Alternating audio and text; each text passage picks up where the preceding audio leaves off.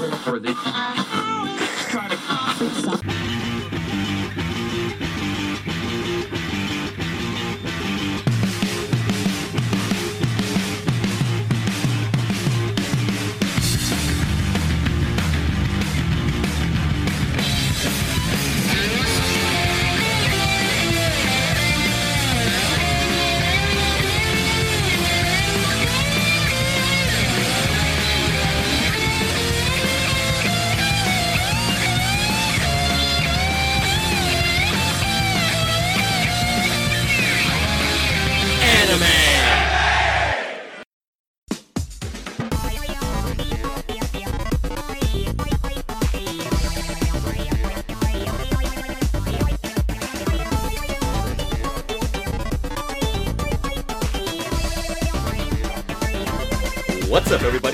welcome to Anime Baby, where your feline fantasies are here. This is your host, perfectly cute and cat-like Mikey, and joined with me, as always, is The viciously vile, villainous grin, Ryan. and welcome back to Summer of Heroes. And oh man, am I excited to uh, get to this section right here. Oh yeah, so My Hero Season 2 in the books, in the pocket, out of sight. And now we're at the halfway point as we begin Season 3.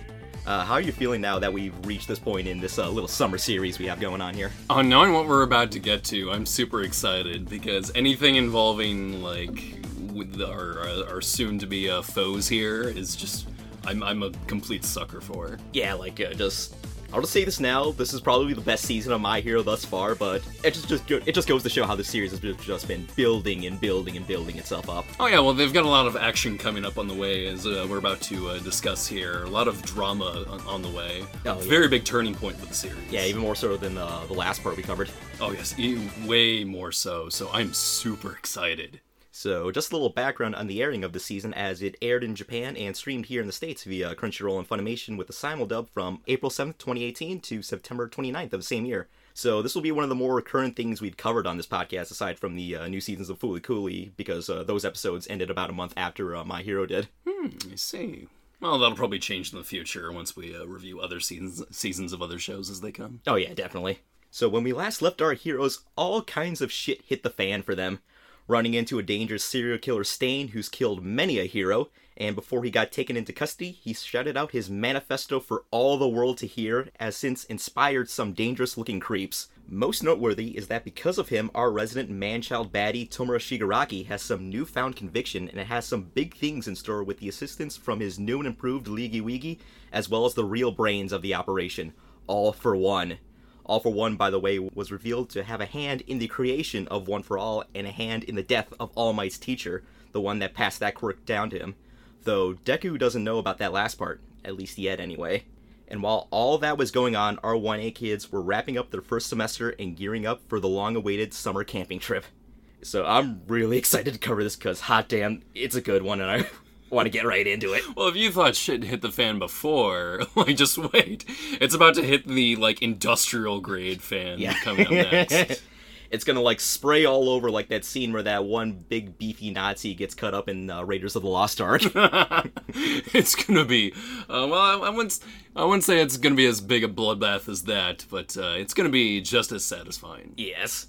We're talking the first half of My Hero Academia Season 3, The Training Camp, and Hideout Raid arcs. So without further ado, let's start the show. I keep my ideals with layer, not them made. What's going through?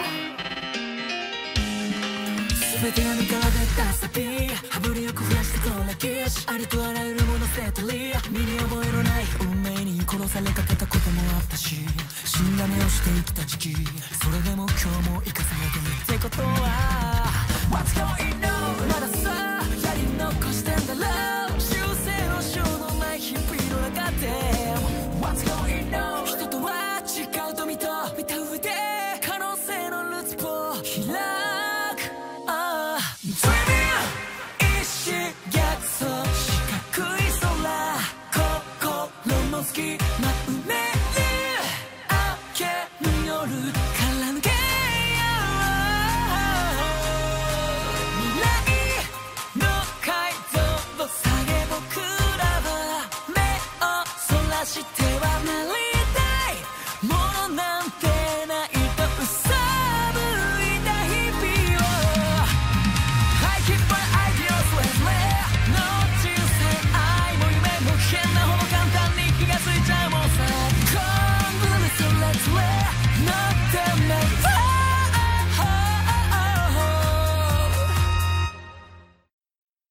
kick off with our openings and endings for this part of the season. We have the opening Odd Future by UVERworld, the same group that did the OP to The Promised Neverland recently. Oh, really? I didn't know that.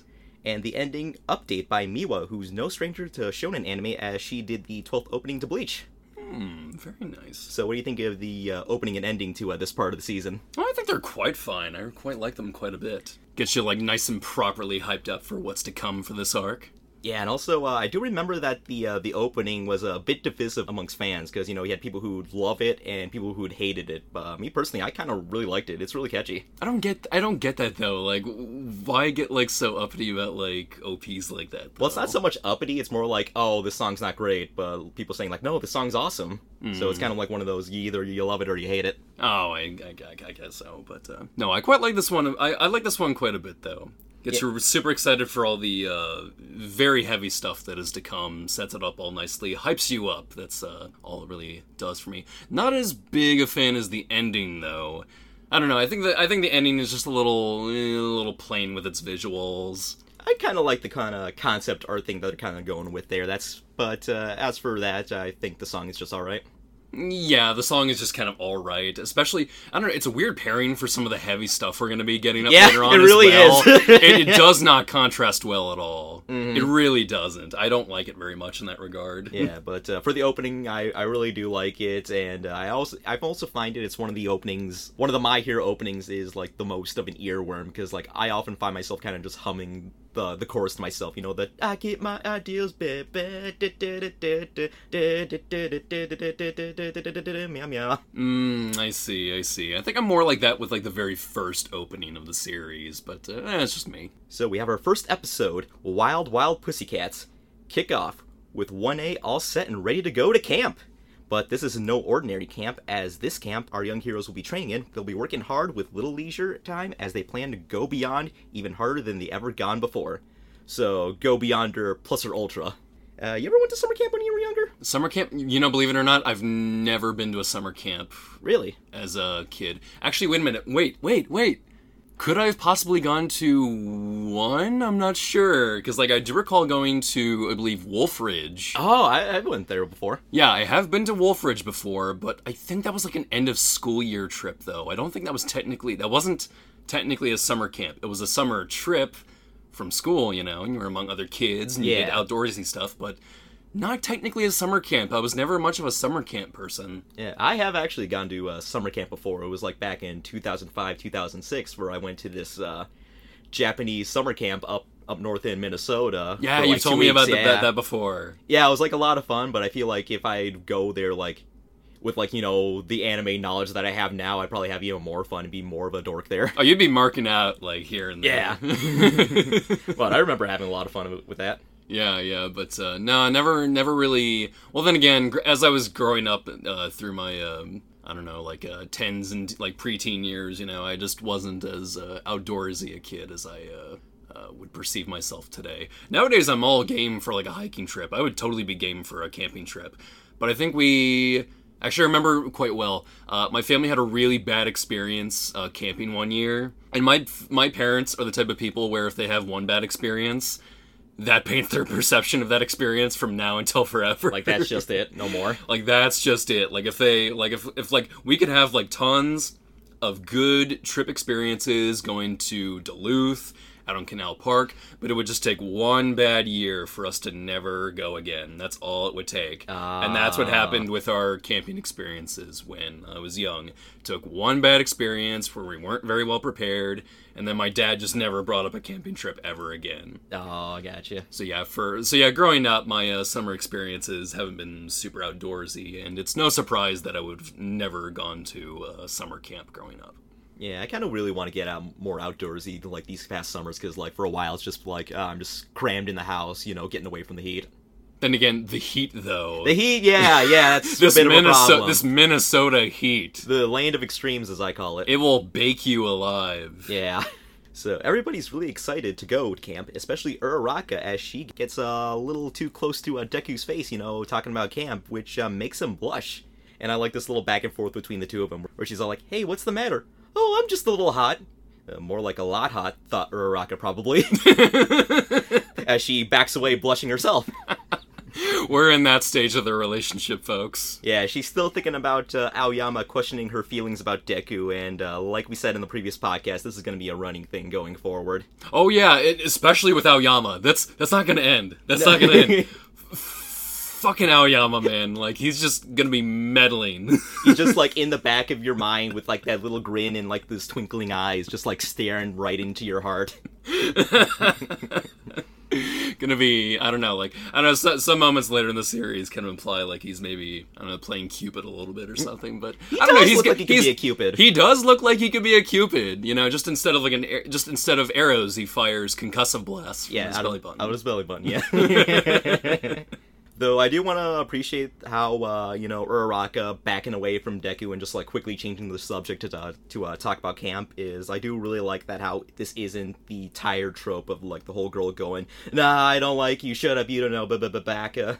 Yeah yeah we're, we're not going into that tsundere territory thing Yeah, like I know I keep harping on Black Clover, especially when we do our My Hero episodes, but like yeah I understand you brought it up because you, you you you just it's it's like fresh in your mind from that yeah, it's just like it's one of the many instances of My Hero doing things way better than Black Clover. Where like you know in that show you have Noelle being the atypical tsundere archetype, where like whenever she's close to Asta, she's like so fucking annoying and it just completely screws up her character, being all like shut up and slapping people around and all that. Right, right. Well, it helps that these two characters clearly got some got feelings for each other. Too. Yeah, here you have like Uraraka being embarrassed when she's confronted with her feelings, and they're both dorks about it too. Yeah. so they just like trip each other up. Yeah, and also they act like normal people. Mm-hmm.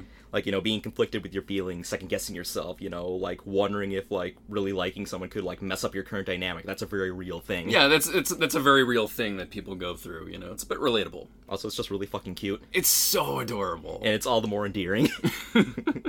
Though 1A isn't the only ones attending this camp, as 1B will be right behind them, including Nobody's Boy, Nato, worse than Mineta Monoma. Thankfully, his shit talking is stopped by Kendo. Yep. Oh, yeah, you can always rely on Kendo to be around to put him in his place. Uh, she's still neat. so 1A is on their way, and after a one hour bus ride, they arrived at a supposed rest stop.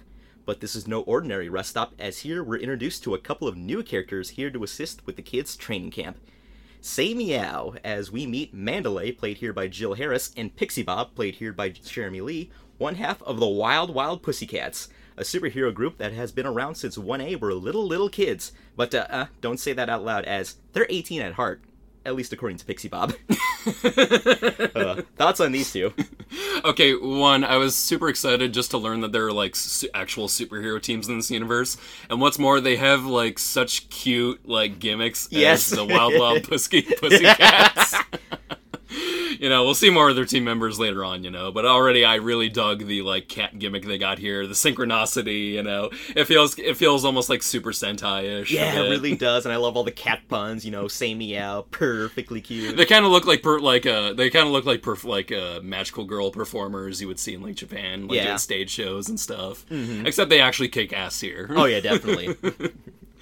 Oh yeah, and Mandalay and Pixie Bob are both like uh pretty nice characters right here. They're a lo- whole lot of fun, especially Pixie Bob. Oh yeah, yeah, with like her obsession over being like young and stuff, which is I think I looked this up a little bit. I believe the Pixie Bob cat. I think this is like a little bit of like meta humor, but I think the Pixie Bob cat is actually the breed of cat that stays in its um, kitten years the longest, uh, as opposed to like most cats that are usually kittens for about like a year or so.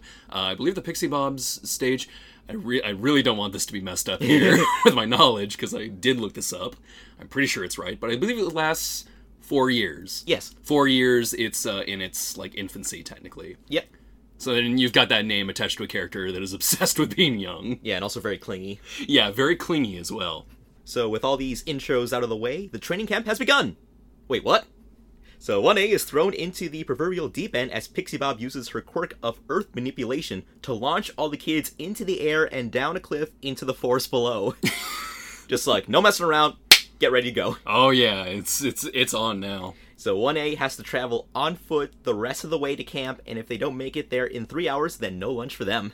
Also, they have to deal with Pixie Bob making all kinds of earth monsters with her quirk, like these really scary, almost kaiju looking quirk monsters. Can I just say right now that her quirk is ridiculously overpowered? It really is. When you think about it, she, she's an earthbender. Yeah, she is an earthbender. She's an earthbender. Like, if we're talking about like characters from like like Avatar, I'd say she's like a King Bumi level earthbender. So she's pretty dang skilled. and I'm like, what is she doing like here, like in a team? She could be like a hero all on her own. Actually, she's not the leader. I'm pretty sure Mandalay's the leader. You think a power like this would make you almost like, Well, Pixie Bob started the team, but I believe Mandalay is the leader. oh, okay. Yeah, I believe that's how it went. Yeah. So yeah, you would think so. You would think so. Yeah, but maybe she's not like, you know, still being like a kitten. She's not mature enough to handle leadership roles. Hmm, that could be it. Uh, well, th- I think it is clarified in a manga that she really likes cats too, so you can probably imagine the seriousness that she's taking all this. Especially since it seems like she's the one who gets the, the most in to all the cat puns. Yeah, she has the most of them. She, she's in this job for the cat puns. Yeah. She's in it for like the cats. Yeah, Mandalay not so much, but she gets a little summon here and there. Precisely. Also, this whole thing of like, you know, grabbing all the kids and just throwing them off a cliff. I kind of get vibes of uh, in uh, the Tekken games, you know, the backstory of uh, Kazuya, how he was uh, thrown off a cliff when he was like five years old by Heihachi, and you know he did this to like you know toughen him up. You know, you're so weak, I'll throw you off this cliff, then you have to climb back up if you want to survive. I'm just already surprised right now that you know anything about Tekken lore. hey man, I'm into fighting games. I just now learned that. well, the Tekken part, you know, I gotta, I gotta write that down in my, uh, my notebook. Mikey likes Tekken. There we go. Uh, and Mr. Aizawa is basically doing the same thing as he plans on cramming a second semester's worth of lessons during the camp in order to strengthen 1A and get them ready to obtain provisional licenses in order to do hero work outside of school. More on that next time. And during this, we get to see another instance of 1A's unity as they work together to fight their way through the forest against all these earth monsters to get to camp. Oh yeah, because compared to all the other kids their grade, they're like veterans right now. Yeah, I mean, like, what? They've dealt with, like, villains on, like, three different occasions at this point. Hmm, that they have. So they know what they're doing here. They know how to hold their own. And I love the whole teamwork. Like, you know, you have uh, Shoji and Jiro using their quirks to do recon, and you have, like, Mineta using his balls to trap a monster onto a tree while Kaminari gets on top of it and shocks it while also frying his brain. Yeah, yeah, everybody's really showing off their skill. I mean, I don't know how Kaminari is doing anything because you can't electrocute Earth, but you know, everybody's doing a pretty good job here. It's like showing A grade cooperativeness. Yeah, you can kind of give him a cookie for effort. and also, you have, like, Uraraka floating up a monster while Sue uses her tongue to fling it higher in the air, and then Uraraka releases it, and then it just comes crashing down. Oh, it's very clever, very cle clever use of skills. And I also like how like some of the students that don't have like the physical quirks still get in on this. Like uh, Hagakure distracts a monster, you know, run away, going like, "Oh, help me! I'm so helpless." And then uh, Uh, Koda even uh, uh, even talks to the birds to try Yeah. and uh, disorient the monsters. and then like uh, when Hagakure is uh, distracting a monster, then our girls Mina and Yaoyorozu uh, melt and blast them away with cannons. Yeah, yeah, it's it's v- very smart scene And then you have the big dogs like Bakugo, Todoroki, Ida, and Deku taking out the monsters with just pure physical strength. Oh yeah, they they know they know this is the same old song for them. Yeah, it's just like, yeah, been there, done that. So about eight hours later, so missing that three-hour uh, benchmark, Jesus Christ, eight hours. 1A arrives at camp battered and bruised, but still victorious. Sorry, there will be no lunch. you know they probably had to like eat some mushrooms along the way. Yeah. Along those eight hours, eight hours straight of fighting. They probably had to like eat some bark or something. They have Mineta like uh, test out the mushrooms to see if they're poisonous or not. he would be the guy to test them all. yeah, you would love to use him as a guinea pig for anything dangerous. But despite taking it so long, the Pussycats are still impressed with them because they thought it would have taken them even longer. So what were they thinking? Like it was going to take like take them like twelve hours? Hey, they did a pretty impressive job. Even Pixie Bob feels like giving some of the boys a smooch yeah, for their efforts. Yeah, definitely. In the midst of being showered with praise from Pixie Bob, who is probably in heat, Okay, wait, wait, can I just like comment about like how weird of like a moment that was? Where like Aizawa was just like, man, is Pixie? We're like, you know, Pixie Bob is trying to give like old lady smooches to like the top boys that like got out of it all, you know. And Aizawa was just like, has she always been like this? And Mandalay just goes, eh, it's gotten even worse lately. She's she's getting on in her years and she's trying to look for a mate. Yeah. And I'm like. I'm sorry, like, what kind of language is this? Are we using with this woman right here? Referring to her like she's a cat in heat? You gotta keep the cat thing going, man. That's how the pussycats roll. Aizawa, you don't know how bad it's getting. We say we like saved some people off. We saved like a mountain climber once, you know, and like he was going over and thanking Pixie Bob, and she presented to him. She just laid on her back, tummy exposed, just like waiting to get rubbed. she, the man was very nice for not suing us. Do you think like uh, Mandalay has like a, a squirt bottle and like a utility belt just on hand in case like she gets a little too rambunctious? no, no, Pixie Bob, no, we do not present to the. We do not present to the to our to uh, our uh, to our rescuees. Yeah. Yes. We do not present to our rescuees. So uh, Deku asks about the elephant in the room, or rather, the small child in what looks to be wearing one of those uh, bootleg Darling in the Franxx hats. yeah, because we've been having this little kid off to the side for a little bit of time here now. This here is Kota, Mandalay's cousin's son, played here by Cassandra Lee Morris. And Deku does the polite thing and introduces himself to the young lad, and he responds with a Bobby Hill esque, That's my purse! I don't know you! to the groin. and then, like, as Kota's walking away and Deku's just reeling in pain, Ida comes running in saying, What a low blow! You fiend of a child! A punch to the scrotum is unforgivable! I'm Kota, and you're watching Jackass.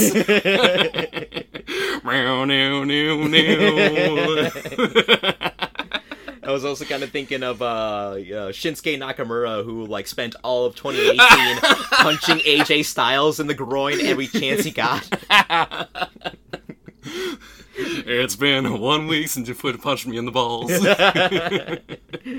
And also, I love the noise that Justin Briner makes when Deku just reels back that. Oh yeah, he sells it so well. Like like he just like he just knows how that must have felt. All the students run up to him, and Mineta's all like, "Midoriya, you've been punched in the testicles." is, there, is there any way we could like Photoshop Kota's face over like a picture of the cock knocker from Jay and Silent Bob? Oh, that kid will make a good hero one day. The cock knocker. Kota Cockknocker. Oh, and the scene made even better with Bakugo giving his first genuine happy smile in the in the entire series thus far at the I sight noti- of I Deku noticed getting hit in that. the testicles. I noticed that the first this time I went through like Bakugo actually looks kind of like proud, like he actually has like a genuine smile on his face. It's all like, Ugh, this kid's got spunk. hey, I heard you called us wannabe heroes. Unforgivable. But then I saw what you did to Deku. Very funny. So I'm conflicted. okay, that's that's a high five right there. There we go. I would have, uh, I would not have thought of that one. So after getting cleaned up and probably getting some ice for Deku's junk. Yes, and- because we we we because we, got to move on from the dick jokes here, because the, the dick knocking jokes here, because we could go on for like thirty more minutes. Oh yeah, and also get Deku a Z pack or two. the kids get some dinner in them, and they take a soak in the hot springs because, according to the rules of anime, there must always be a hot spring scene. Grapist, of course, tries to take a peek at the girls, but as he climbs up the wall, partitioning the two baths, he's greeted by Kota on guard duty, who shoves Mineta off the wall. Bakugo's right, this kid does have spunk. I don't know, a little bit of a predictable scene. I mean, as soon as you like hear hot spring, you're just like, oh, I know where this is gonna go. Yeah, but it's all the more funny seeing Mineta just get, like, smacked around. oh yeah, if it means we get him like, if it means we get to see him smacked around, then yeah. Unfortunately, he comes flying in naked into Ida with his butt in his face. Poor Ida. But unfortunately for Kota, he gets a glance at the girls when they all thank him, and he faints and falls off the wall, but Deku is there to save him. Deku takes Kota to Mandalay, and while he rests, we get the lowdown on why Kota doesn't like heroes all that much. And we get the reveal in a pretty heavy scene where Mandalay and Pixie Bob reveal that Kota's parents were pro heroes that died in the line of duty. People commend them for their bravery and sacrifice, but to Kota, a young kid, that doesn't mean anything to him because, noble or not, he still lost his parents. Yeah, yeah. Just it's this brief moment. It's like this nice little moment that we see reverberated through some of these uh, episodes uh, as to um, how uh, the uh, people in in between the heroes and the villains, the ones that like in the background of it all, can suffer through it. And you know, it, like it makes sense. Like to him, he does like he's all like, "Who cares about sacrifice? That's not going to bring my parents back to life." Yeah, and this won't be the last time we see that kind of effect on people too. Also, another thing is like it also feels incredibly real to like the real world because you know you can have like kids who have parents or other family members who are like police officers or firefighters or even them in the military who like die in the line of duty and they're all they can go through the same exact thing. Oh, later in the series, Oh, and that'll become very clear. And also got to hand it to Horikoshi to covering a real world subject in this fun fantasy superhero shonen world and doing it really well. Because naturally, like heroes die, you know, so naturally they would leave something behind. Yeah. Anyway, enough heavy subjects as day two of camp is underway, and Mr. Aizawa plans on putting 1A through the ringer. He's gonna work them until they puke. Oh, and uh, Uraraka, since your quirk already makes you puke, then you have to uh, puke double. yeah, because now it's time to see our characters suffer. Which brings us to the next episode, Kota. So, what does 1A's intense training entail? Basically, overusing and pushing their quirks to the absolute limit, then when they reach that limit, continue to push it even harder. So, that's that going beyond or plus or ultra style I was talking about earlier. Well, it kind of applies to muscles, though when your muscles really hurt, you're not supposed to, like, actually destroy them. Yeah, that's like how that's basically strength training, you know, because like when you're working out, you basically destroy your muscle tissue, and then when it heals up, it comes back stronger. The way Aizawa makes it sound is like they're just, like, absolutely destroying themselves, like, ripping themselves in two. I mean, basically, that's kind of what they're doing. Uh, you have any favorites of like the little uh, training here? Sero, of course, who's just like has to Yeah. stand there in a cliff all day and just fire out his tape. it looks like he's just in like absolute agony. He's just screaming in pain, going ah! Ah! I don't know how I make this tape, and it's hurting me. like little streamers just like shooting him. Uh, never stops to get a laugh out of me. Big props to Sato and Yaoyorozu though, whose whole regimens are just like eating stuff, Yeah. and working out. yeah, like Sato has like basically like a full wedding cake next to him, and he's just like stuffing his face while in one hand he's got like dumbbells, just like pumping iron. Well, yeah, because he's got to like he's got to like work with like the vomit factor that he's eating an entire like wedding cake. As I was just coming by, like, hey, you're not. Hey, Sato, Sato, no, look at me, look at me right now. Don't look, don't look away. Look me in the eyes right now. You got this. You've got about three. You've got two more levels to go with this cake. Okay, okay. I'm not asking. I'm not asking you to eat. The, I'm not asking you eat, you to eat the wedding topper. Well, naturally, you're gonna have to eat it eventually, but but you can. You but you got this. Just like massage your throat as you go. just like just hork it down. No, don't go too fast. Don't go too fast. You got to go just the right level right here. You got this, buddy. And after that, you got to eat through a whole tray of funeral fudge. And I like that Yaya Rose, who like she doesn't get a big cake; she get she just gets like little boxes of like bonbons, You know, she probably like was recommended to bring this from home. probably. She can afford it. yeah, and I also like uh, Bakugo's training, where like he sticks his both of his arms into like boiling hot water, and then just to produce sweat, and then just like releases them into like big explosions above his head, and you could just hear him in the background of like any scene he's in, where he's just like blowing stuff off and just like cursing, going like, "Damn it! What the hell? Screw this!" Oh yeah, he's probably getting into this. and also Todoroki, his kind of looks kind of relaxing, where like he simultaneously heats up the bath he's in and then freezes it, like going back and forth between like fire and ice. Yeah, but it's got to be putting his body into some kind of shock, though. That like, is. bringing like switching it between like extreme heat and extreme like cold temperatures. Yeah. that can't be good for him. Yeah, but still, he looks cool as a cucumber. 1B gets a good look at all this training, and it's rightfully scaring the piss out of them. But they need to put those fears aside and train as hard as 1A is, and both classes will be getting help from not just Mandalay and Pixie Bob, but also the rest of the Wild Wild Pussycats. As we are introduced to Ragdoll, played here by Tia Ballard, hashtag Tia, and Tiger, played here by Marcus Stimac. Uh, thoughts on the rest of the members of this group? Is it sad that it was only like recently that I realized that all their names are references to cat breeds? Yeah. Like I legit did not know what a pixie bob, Mandalay, or ragdoll was before this. yeah. but no, I, I like in seeing the whole team. It's it's it's so, it's all so perfect. They they all work so well to each other with each other. The the, the colors, their appearances, their disposition. It's. Mm, it's like a it's like a nice delicious cake that Sato would consume for training purposes. Although, can I just say right now that their designation as their their designation is that they're heroes who specialize in mountain rescues, correct? Yes. Is there a lot of mountain rescue on a regular basis Well, to I mean, qualify that? Japan's got a good amount of mountains. You might as well like try to have people who like people are nearby. You know, I guess like if there's any accident like on like Mount Fuji or, like, something, rock slides like- or anything like that. I guess so. I mean, sure it's just kind of a weird way to like classify yourselves as heroes. I'm pretty sure like earthquakes also can kind of like uh, have effect on the mountains too. Hmm, true, I suppose, but I don't know. Just like looking at like the way their quirks like interact, though, it's just kind of like weird, though, in my opinion. And also, uh, like you brought up before with uh, Pixie Bob, uh, all their names are like different versions of cats, and I actually have uh, the other like uh, characteristics of uh, the other cats here as well. So Mandalay cats tend to be uh, very friendly and sweet-natured. Uh, ragdoll cats are often referred to as puppy cats since they tend to be almost dog-like in their personalities, being so loving and often seeking physical attention. And also, as their name suggests, they often like flop around a lot.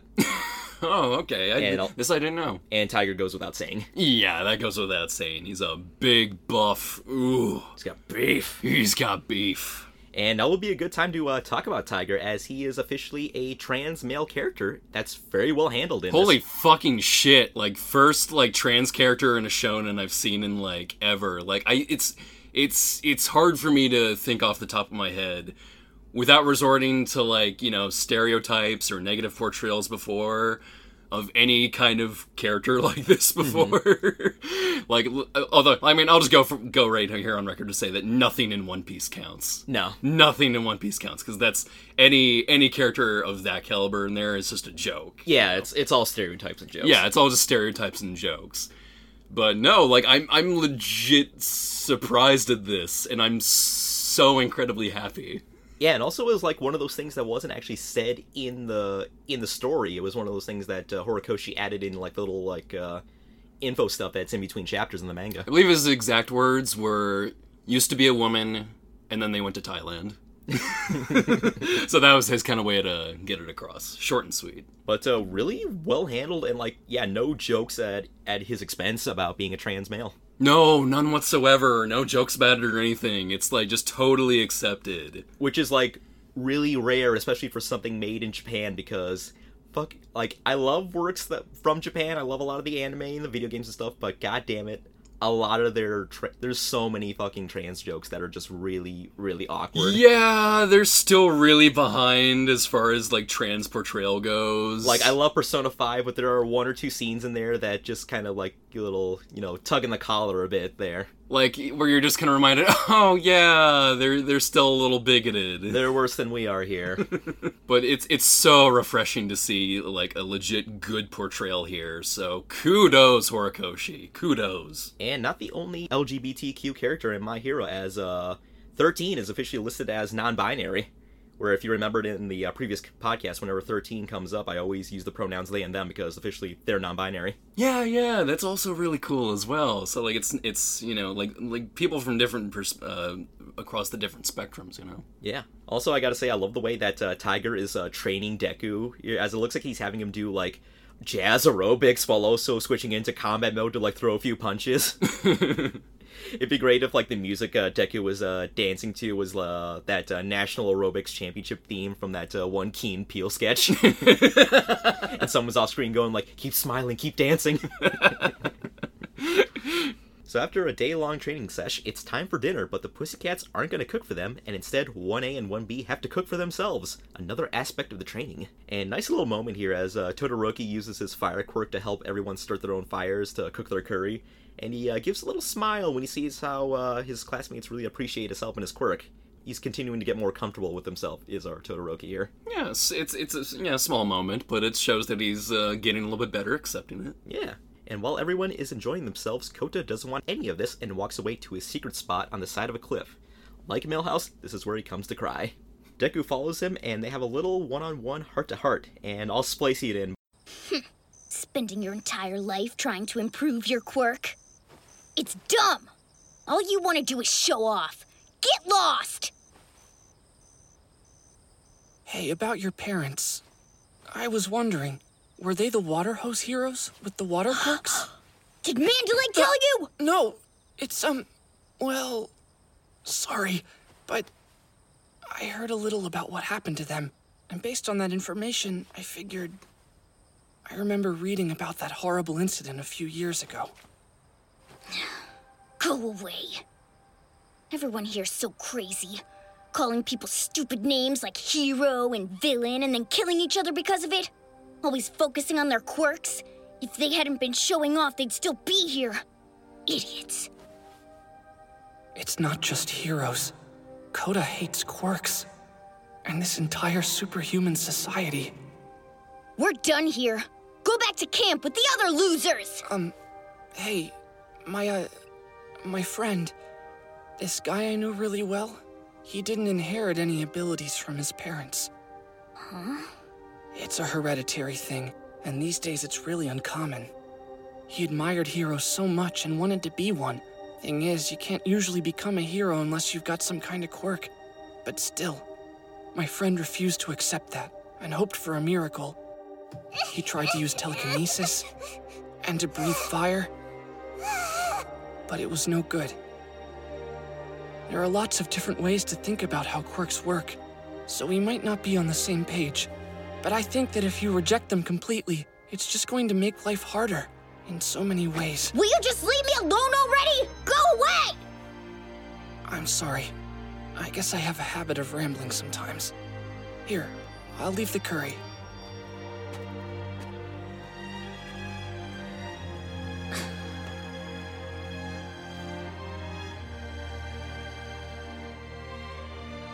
Shut up. All of you. Just stop it. Uh, what do you think of the scene between uh, Deku and Kota here? Oh, it's wonderful. It's wonderful. It's it's it's a nice, real good uh, bonding moment. Uh, it's the big one for the arc uh, bef- before uh, th- things happen. Uh, Yeah. but no, it's it's it's an interesting moment because you know Midoriya is trying to uh, reach out to somebody as a hero, but he's reaching out to somebody who is inherently untrustworthy of heroes, and um, he rightfully uh, backs down from Kota a little bit here, and just kind of lets him know that uh, he's he's there for him if he needs him. But he doesn't encroach too hard because he does kind of realize that if he um, does that too much, then he's uh, pretty much meddling into their affairs and kind of uh, making it seem like he's trying to take it upon his uh, own shoulders to fix Kota in some way. So uh, Midoriya handles it uh, quite well here. I also like how uh, Deku tries to tell a story about like uh, his personal experience with quirks. How like he grew up, he didn't grow up with any, and then he got one, and he gained more of an appreciation with them. But he doesn't say like, "Oh, this happened to me." He says, "This was my friend." You know, he's trying to like, he wants to get on Kota's level, but not try to make it about himself or get himself over to Kota. He's just trying to make an initial connection there. yeah, no, try to say like this could happen to anyone. You know. So the next day, the training continues, but not only is there physical lessons, but also regular school lessons, as Mina, Kirishima, Kaminari, Sero, and Sato have to do their remedial lessons. If you remember, they failed their final exams. And later that day, Deku and Todoroki have a little conversation about Kota, and Deku's left wondering what would All Might say to Kota in his position. Todoroki brings up that maybe it's not what he says is the thing, but rather what he does. He tells Deku that he needs to show Kota the good that quirks can do. And another great scene here, and I really like how they this is another brief callback to uh, their fight, as Todoroki brings up that Deku has a way of using his actions to get through to people. Hmm, yes. But though he does mention that it can be kind of annoying. like when do you have to be such a hero? Like when do you have to be such a when do you have to be such a boy scout? yeah, can't you let someone else do it? Why not let I don't know Mineta help out people with their problems? And don't worry, Deku. Superman gets the same kind of shit, so you're doing something right here. And then eventually you'll get be made into a movie made by a hack director who tries to make you into Jesus. It's always a good day to shit on Zack Snyder. Yeah, there is no Snyder cut. Shut the fuck up about that. and so night rolls around, and the Pussycats have a little reward for the students for their hard work so far. Except for our five failures, as they have more remedial lessons. Losers. Loser! and I love the face that Mina pulls when she freaks out about this. Like, you know, it just like she's all happy, and then the camera just like zooms right into her as she gets all bug eyed and like uh, she changes color to, from her usual pink to like black and white with like sh- deep outlines and everything. oh, they're such dumb darlings. And also Kaneko to the animators for that scene, and also Caitlin Glass for like that scream and freak out. Anywho, it's time for the summertime anime tradition of the Test of Courage. Some students will team up in pairs to walk through the dark forest, getting the literal crap scared out of them. Others will do the scaring, and whoever does the best scare wins. To quote Tokoyami, revelry in the dark. He's getting a little creepy with that, like repeating that in this Yeah. section. Don't know what's wrong with him. He just like any on his like his social media bio, it just says "Revelry in the Dark" all the time. And he just has it like written all over in his notebooks and and everything like that. He's just sharing like Evanescence AMVs. Yeah. All seems to go well. Everyone's having a safe and scary good time. But then, it happens. Kendo and other 1B students get caught in some seemingly poisonous gas. Smoke appears above the forest as it looks like it's on fire. Pixie Bob is forcibly pulled away by some sort of magnetic force. Tsu and Uraraka are stalked by everyone's favorite psycho killer, not Tommaso Ciampa, and Deku realizes that Kota is missing training camp has been interrupted by the Leagy Weegies Vanguard Action Squad. Two episodes into season three, and shit has gotten real. I fucking love this. Ooh, my evil baby. oh yeah. they have arrived. No messing around. Here's another villain attack this early in the season. Which brings us to the third episode, My Hero. I, I I actually believe it's a Boku no Hero. it's My Hero, just shut up. We see Kota is at his hidey hole thinking about the conversation with Mandalay about how one day he'll understand heroes and that someone will come to his life and show him this. But no time to think about that more because he sees the shit that's currently going down. So, cut to five minutes earlier as Aizawa is dragging our five failures in for their extra lessons, and they aren't the only ones, as it turns out Monoma also failed his exams, but he still takes this moment to mock 1A for having five failures while 1B had only one. No, no, not a dumb darling. Him, no. He's all like, "Oh hey, you only have you have five failures while only one person in 1B failed. Ah, I guess we won again. 1B rules. Screw you, 1A."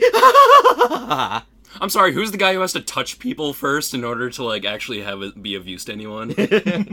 I also love that Mina has the line where she goes, "I'm kind of worried about him." I, I, I'm, I worry about Monoma too. I really do. Yeah, it's just like someone needs to watch him. I, I don't want to meet his parents. oh god.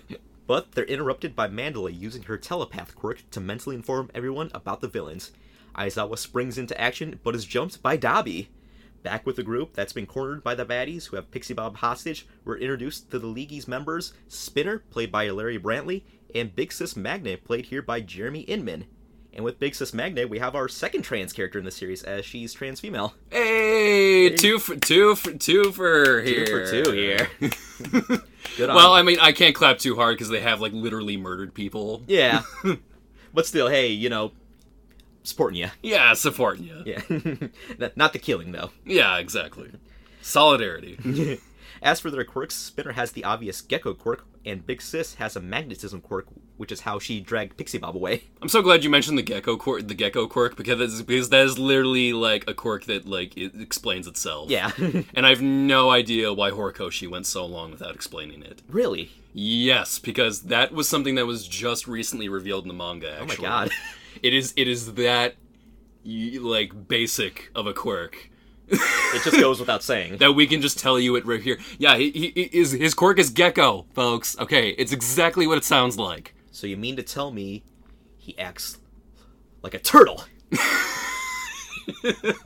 No, he just he just sticks to walls. No. Oh. whatever uh, whatever general stuff a gecko can also do. He's basically Spider-Man without the web shooters. Precisely. yeah, he's exactly that. So Spinner pulls out a giant fuck off Cloud Strife Buster Sword with a bunch of knives and daggers and other blades strapped to it with belts. Holy crap, somewhere out there Tetsuya Nomura is cracking one off at the sight of that. Well, his quirk's not gonna like scare anybody, so he's got to like scare them somehow. Yeah. Mandalay orders the kids to retreat while she and Tiger stay back to fight. Deku then brings up Kota and that he knows where he is and presumably with the intention to go save him himself. Speaking of Kota, he runs into another Leagy Weeger, a brick shithouse of a man in a mask and hood. Kota tries to run, but the man is too quick for him, and then, in a really well done moment, the mask falls off the guy to reveal his face, and it's interspliced with flashbacks of Kota watching the news report of his parents' death and seeing the picture of the villain who killed them. The news report even says he took damage to his left eye, and in that exact moment, his hood kind of flies up, revealing his damaged left eye. This, the same guy who killed Kota's parents, is with the League. Introducing Muscular, played here by Jim Foronda. Oh, I know it's like so stupidly coincidental. Like way too coincidental that this kid's killer just happened to join up with the league and attack on this like one night and target this one kid. But man, if it is not a very like well pulled off. It is. Like I remember when I first saw this, I was just like, oh, oh, oh man. Meet your parents' killer, kid. and this guy's quirk is muscle augmentation, which allows him to augment his power and speed to the point where his muscle fibers can't be contained by his own skin. So basically, he turns himself into a mini colossal titan. Yeah, it's very gross looking. It's so gross. Muscular goes to attack Kota, but in the nick of time, he's saved by Deku. Deku is going to have to fight Muscular on his own as he didn't tell anyone about Kota's location and his phone broke when he saved him. But despite the daunting task, while smiling in the face of danger, Deku vows to protect Kota from this walking slab of beef. And so begins the Deku Muscular fight.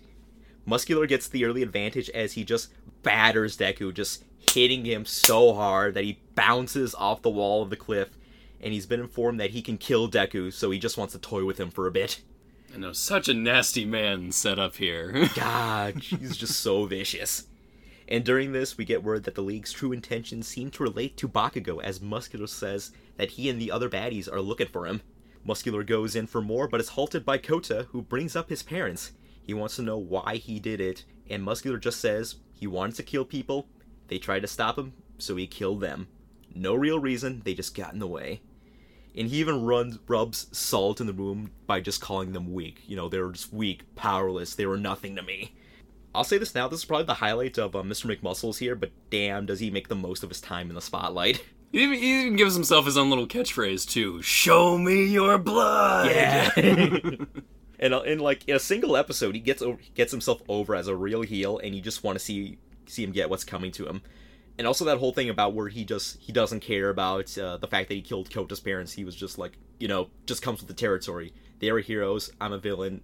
This is just what I do. It just happened to be them. He's a perfect piece of shit to just like beat the crap out of for like one episode, you know. Yeah.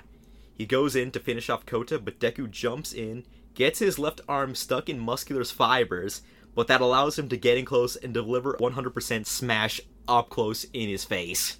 However, Deku does break his right arm in the process, so while he did have all that training with Gran Torino, he still has uh, some kinks to work out with the broken bones. But it turns out that Muscular just used his quirk to cover himself in muscle fibers to block the attack. Ooh, and he's versatile too. Deku plans to get away with Kota, but he's too tired from the fight and the training from earlier in the day. And so Deku and Muscular's fight comes to a head, and all splicey in the finish.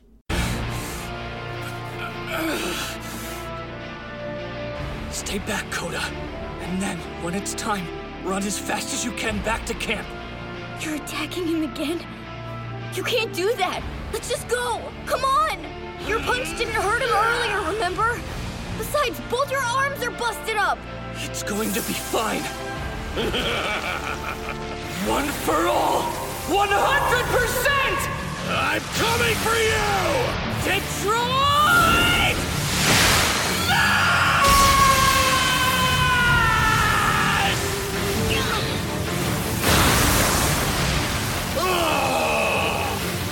What's wrong?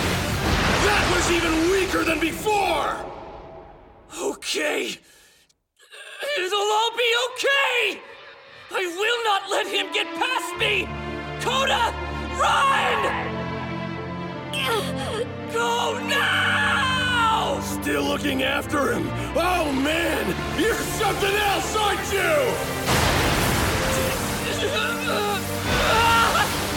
Shut up, damn it! Why?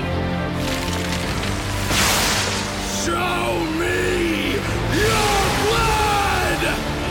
A real hero will always find a way for justice to be served!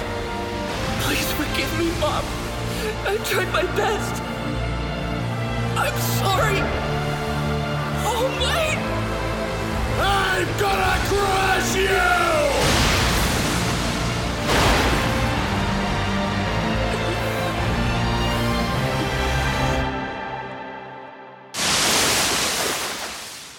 What the? Is that water? Stop! Let him go! Go Hold on there, Kay. I'll kill you after I'm done with. Crap! I was distracted. I won't let you hurt Kota! Damn it! How are you getting stronger? You won't lay a hand on him! One for all! One million percent! Delaware!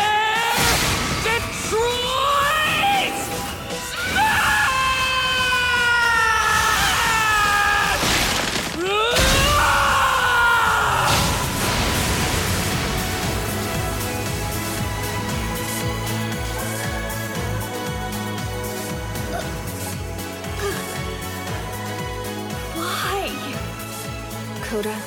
Your mom and dad, the water hose heroes. It's true that they ended up leaving you behind in this world, but they saved so many lives through their sacrifice. You'll see that someday. Why did you risk your life? You'll meet someone, and then you'll understand why we do this. Even though you don't know me at all. Why did you try to save me? Someone who will risk their life. Someone who will be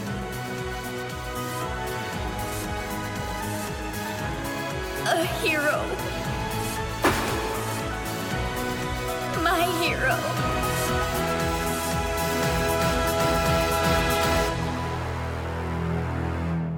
This finish to this fight is amazing. Like as they clash, Muscular looks to have the edge. Then he's distracted by a small blast of water. As it turns out, Kota has a quirk, the similar quirk to his parents, shooting water out of his hands. And he tried to protect Deku, you know, the kid that he punched him in the balls just the other day, who he doesn't like, but now he's trying to save him now. And then this opens up Muscular for a Detroit Delaware smash as Deku goes 1 million percent and finishes off Matt McMuscles. I love that. Uh, you know what I love. You know what I love about the aftermath of this, though. Horikoshi actually had to clarify to fans about what he meant by one million percent because there no, there's no such thing as one million percent. It, uh, it's one of those moments where I had to laugh, but also just feel bad for him. Like this is what he has to do. that he has to answer these questions consistently. Uh, you said Deku goes at 1 million percent here. Uh, there is no such thing as 1 million percent. It's just 100 and nothing more than that. Uh, I hope you have to explain yourself. Boy, I hope someone got fired for that blunder. Oh my god, he he was he was hopped up on adrenaline, Yeah. okay? And then it just powered the punch and stuff and like he just had a moment of clarity or like he just wanted to be cool, It's so he said a million percent. You just you just said 1 million percent for emphasis. It was just adrenaline, okay, Yeah. folks? Not the last time he will have to like clarify stuff like that. oh, Jesus. Though later in the manga he does make a legit error that he has to like Oh, okay. you know fix and stuff so uh you know it's n- not all, all some of it is legit some of it is legit but like that's just one moment where i had to laugh like oh man now he has to come now now he has to deal with some of the complaints that comic creators get over here too And in the end, with Muscular defeated, Kota has found his Boku no Hero. oh it's pronounced my hero hey it goes both ways man On to the next episode, Drive It Home, Iron Fist. We get a little insight on how Shigaraki's plan of attack differs from the USJ incident. Back then, when he went about it like going up against a high level boss in an RPG while you and your party are like level 1. It's also similar to how people, uh, when they play Breath of the Wild, they immediately go after Calamity Ganon as soon as the game starts. This time, he's well prepared and thinking about it like a real time strategy game. Everyone does their part as they slowly chip away at their targets. Can I say right now that Shigaraki's gamer talk like makes me laugh my ass off? Yeah. like the, the, that that is like a consistent thing with him, Yeah. even though we never once see him play a game. Yeah, man doesn't even drink gamer fuel. how how can he rise up if he's not a real true gamer? Reminds me of like some like images somebody posted online where someone was just like, "Can somebody just like post like Shigaraki wearing gamer shirts?" I'm just like, why does he not wear those all the time?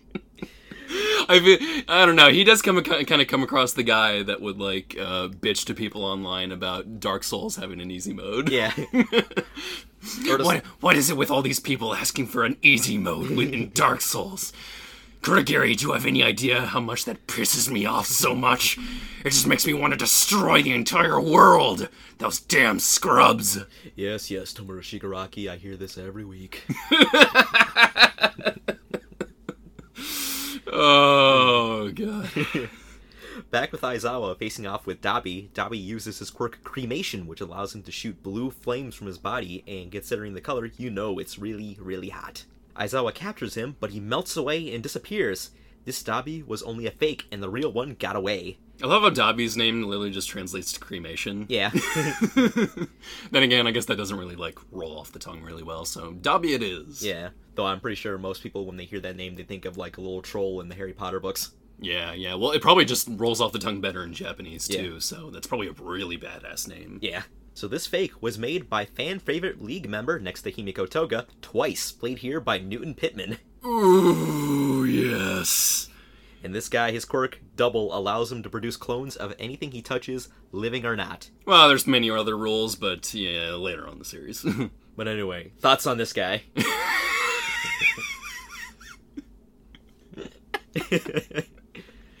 oh, my boy. He's your boy. My boy. Well, no, all of the league is my boy, Yeah. but this guy in particular, he's a boy. He really He's is. a boy. Oh man, just everything from like the Deadpool inspired look, like the T and W like stylized on his costume, like the uh the serrated uh measuring tape he has like connected to his arms Oh, and like a, too. and like a on his wrist, you know, and like the split personality that he demonstrates here. Ooh, he's gonna be one of my favorites for a long time. Yeah, and I love that split personality thing where like he says one thing, but then he says the opposite of that thing, like all in the same conversation with people. I know it just makes for like really random surreal moments. He's basically a walkie con- contradiction. I- I- precisely. So Aizawa runs into the forest to look for the real Dabi, but instead he runs into a battered Deku carrying Kota. Deku leaves Kota with Aizawa so he can get back into the fight, but before he does, Aizawa tells Deku to relay a message to Mandalay. Back with the Pussycats, they continue their fight with Big Sis and Spinner. Spinner goes to slice Mandalay with his big ass sword, but then Deku comes in and destroys the sword with a dropkick that would make Kazuchika Okada proud. Deku tells Mandalay Aizawa's message that he wants her to telepathically inform 1A and 1B students that they are allowed to engage the villains and that he'll take the heat for it. Good guy Aizawa looking out for his kids. Go wild, kids. Go nuts. I'll take the heat, especially if you really injured someone. Especially if you like really broke their bones too, to the point where like they couldn't move anymore. I mean, I'm, I'm not saying I don't mean I'm not saying I condone that, but you know, Also, Deku tells Mandalay to let everyone know that the League is after Bakugo, so watch out for that. And on the subject of Bakugo, he and Todoroki are busy dealing with League member and resident Gimp Moonfish, played here by Damon Mills, and he has the quirk Blade Tooth. Guess what that does? pretty self-explanatory.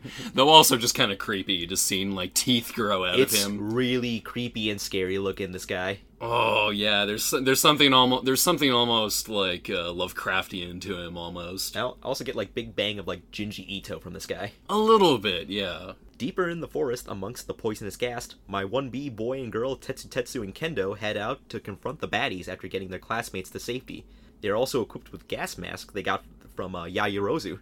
Tetsu Tetsu wants revenge for the villains for taking out Shiozaki and their other classmates, and he also wants to use this situation to get on 1A's level, as they've dealt with villains before, and they've used that experience to get ahead of 1B, so he wants to, like, fight villains and try to get back on 1A's level. Still not the smartest thing to do, but you do you, Tetsu. Yeah.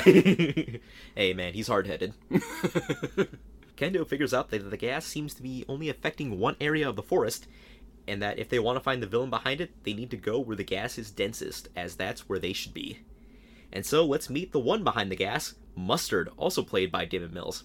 Wonder if he gets two paychecks this way. Hmm, I wonder. His quirk is, of course, Knockout Gas. And he also has another quirk, which is Gun. Hey, a smart villain. This gives him the ability to pull out a regular old gun and shoot people. and he shoots at Tetsu Tetsu as he tries to get an attack on him. But luckily, Tetsu Tetsu uses his steel quirk to block it. But unluckily, the bullet destroyed his gas mask. Mustard keeps firing at Tetsu Tetsu, and he and Kendo can't get the jump on him because he can use the gas to read their movements.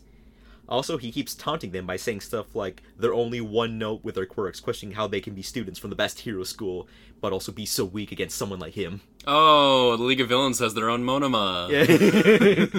oh god, just put them like in a in a small room somewhere and just have them like you know kill each other. Oh, what I wouldn't have given for that in this arc. oh man, I would love it. Like you know, like it's just someone watching like a gladiator fight, fight for my amusement. You just Monoma just copies his knockout gas quirk and they just knock each other out. They're just like laying down unconscious. They just cuddle up to each other.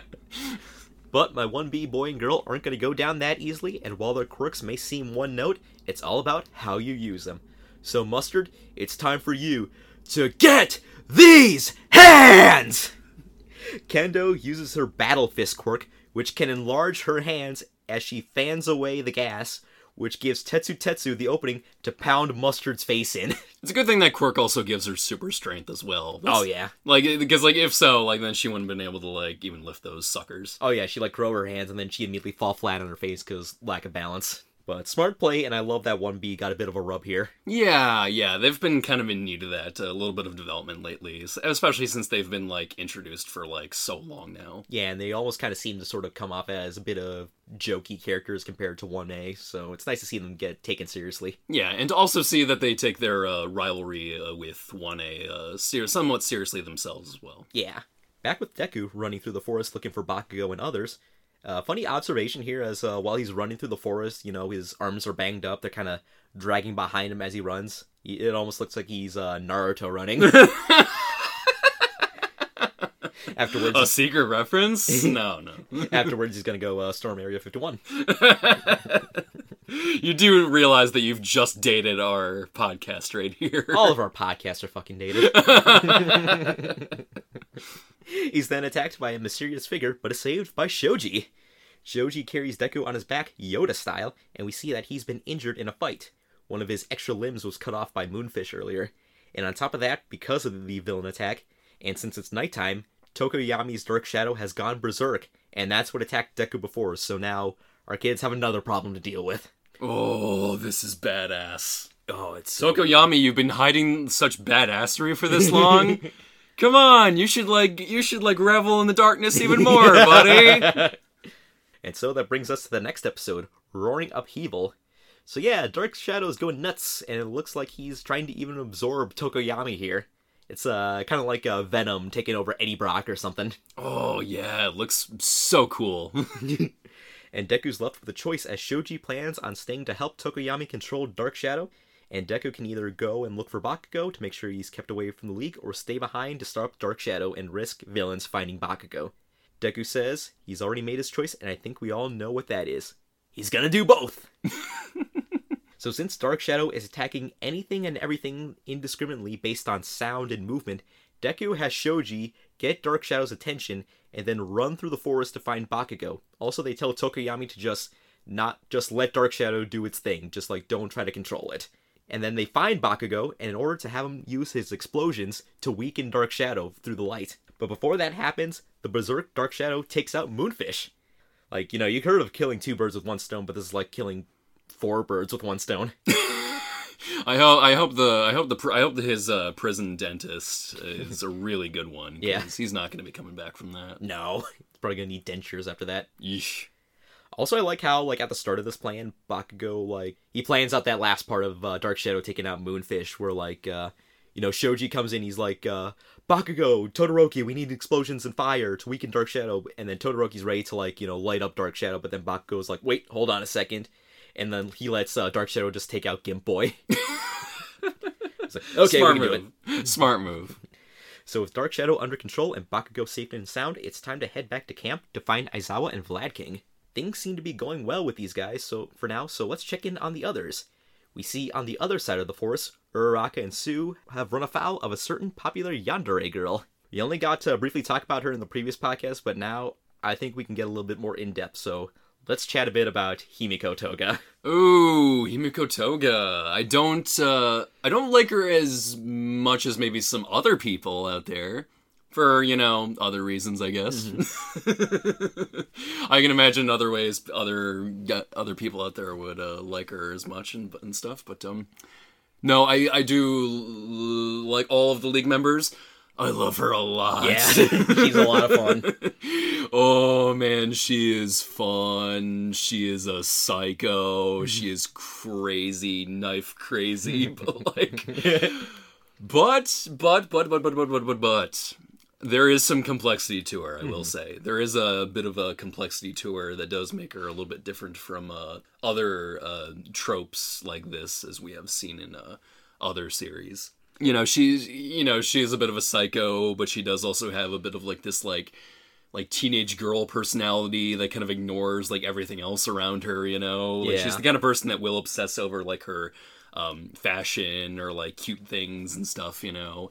It's like it's so weird how she's like stuck between like this like psychotic world of villainy and this like real world of like a young 17 year old girl you know? And it, it mixes really well It mixes really well. It's also just it's also just like genuinely creepy to see her like like obsess over like everybody like mm-hmm. sing like her basically falling in love with like anybody out there Yeah, and also like wanting to make friends. You know, like she hears Uraraka call Tsu by her name. She goes like, "Oh, Tsu, I want to be, I want to be friends with you," and just keeps calling her by that name. Now, it's been noted by some fans that she seems to seem that it almost seems like she feels like genuine love for some people in like her own crazy psychotic way. Yeah, like it's because I think it's believed by some fans she might be either like bisexual or pansexual. I can see that. I I would believe that totally. Hey, another uh, queer character in this uh, show. well, it's never been like officially confirmed, but like let's just say like I would not be surprised whatsoever. Yeah.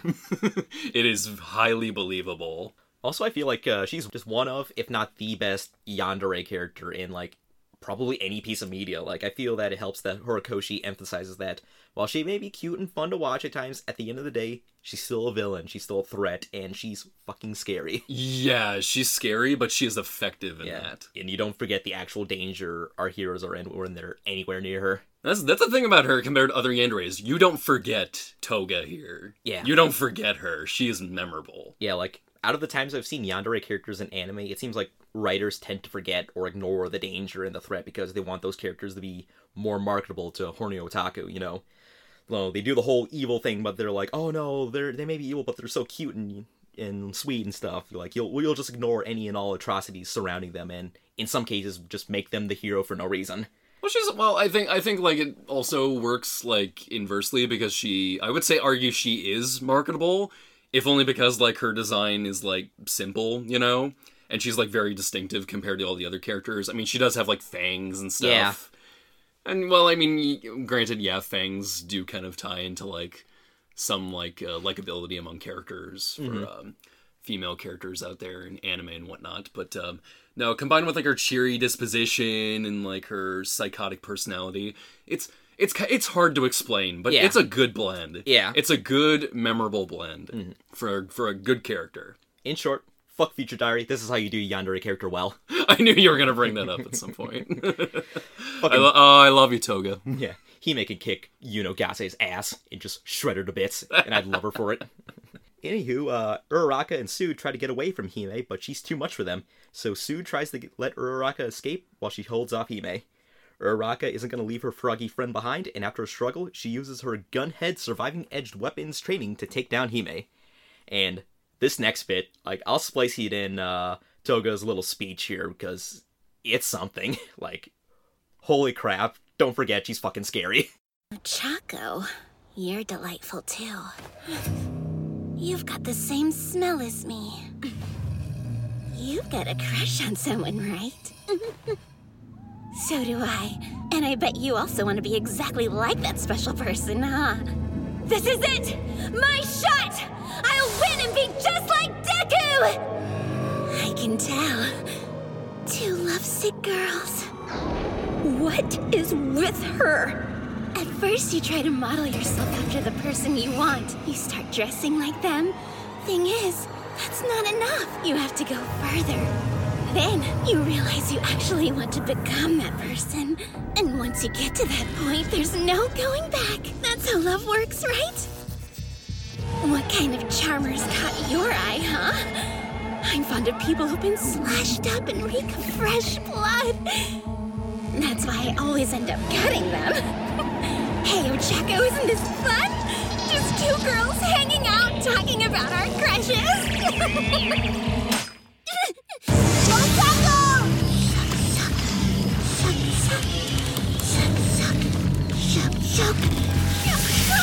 Uraraka! Quickly, guys! Help her! Stop! There's too many people here now, and I don't feel like being killed tonight. Toodles. Get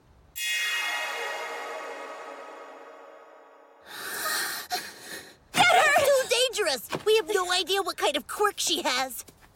Yeah, like she's like pinned on the ground and yet never stops smiling and She's like smiling, she's blushing, she's kind of almost like kind of shaking like in her voice and stuff, just thinking talking about, like boys that she loves. Like, Yeah. hey girlfriend, we're just two girls who love the bo- who are in love with some boys, huh? and you can just see the And especially when you know that like no other character has reacted like that, no villain before has reacted like this. yeah. It's creepy. Also, just the look on Uraraka's face, she's just all like, "What the? F- who? What is this girl? What is We're this?" dealing with a new breed of crazy here. Yeah, and also just credit to Leah Clark here because holy crap, she is just scary good with this performance. This is gonna be one of her uh, biggest roles in years. It's one of her more popular roles now. Like any t- like anytime she's on Twitter, she's always like posting like uh, toga cosplay she she sees at conventions and stuff. Oh, how nice. So Hime uses a syringe from her gear to suck out some of Uraraka's blood and then steals away into the night. Keep that uh, last part in your back pocket for a bit, because it'll come back later down the road. Oh yeah, because like one thing I did notice actually, uh, going back and researching this arc a little bit, uh, Himiko's or Toga's quirk uh, is actually like alluded to very heavily early on. Yeah.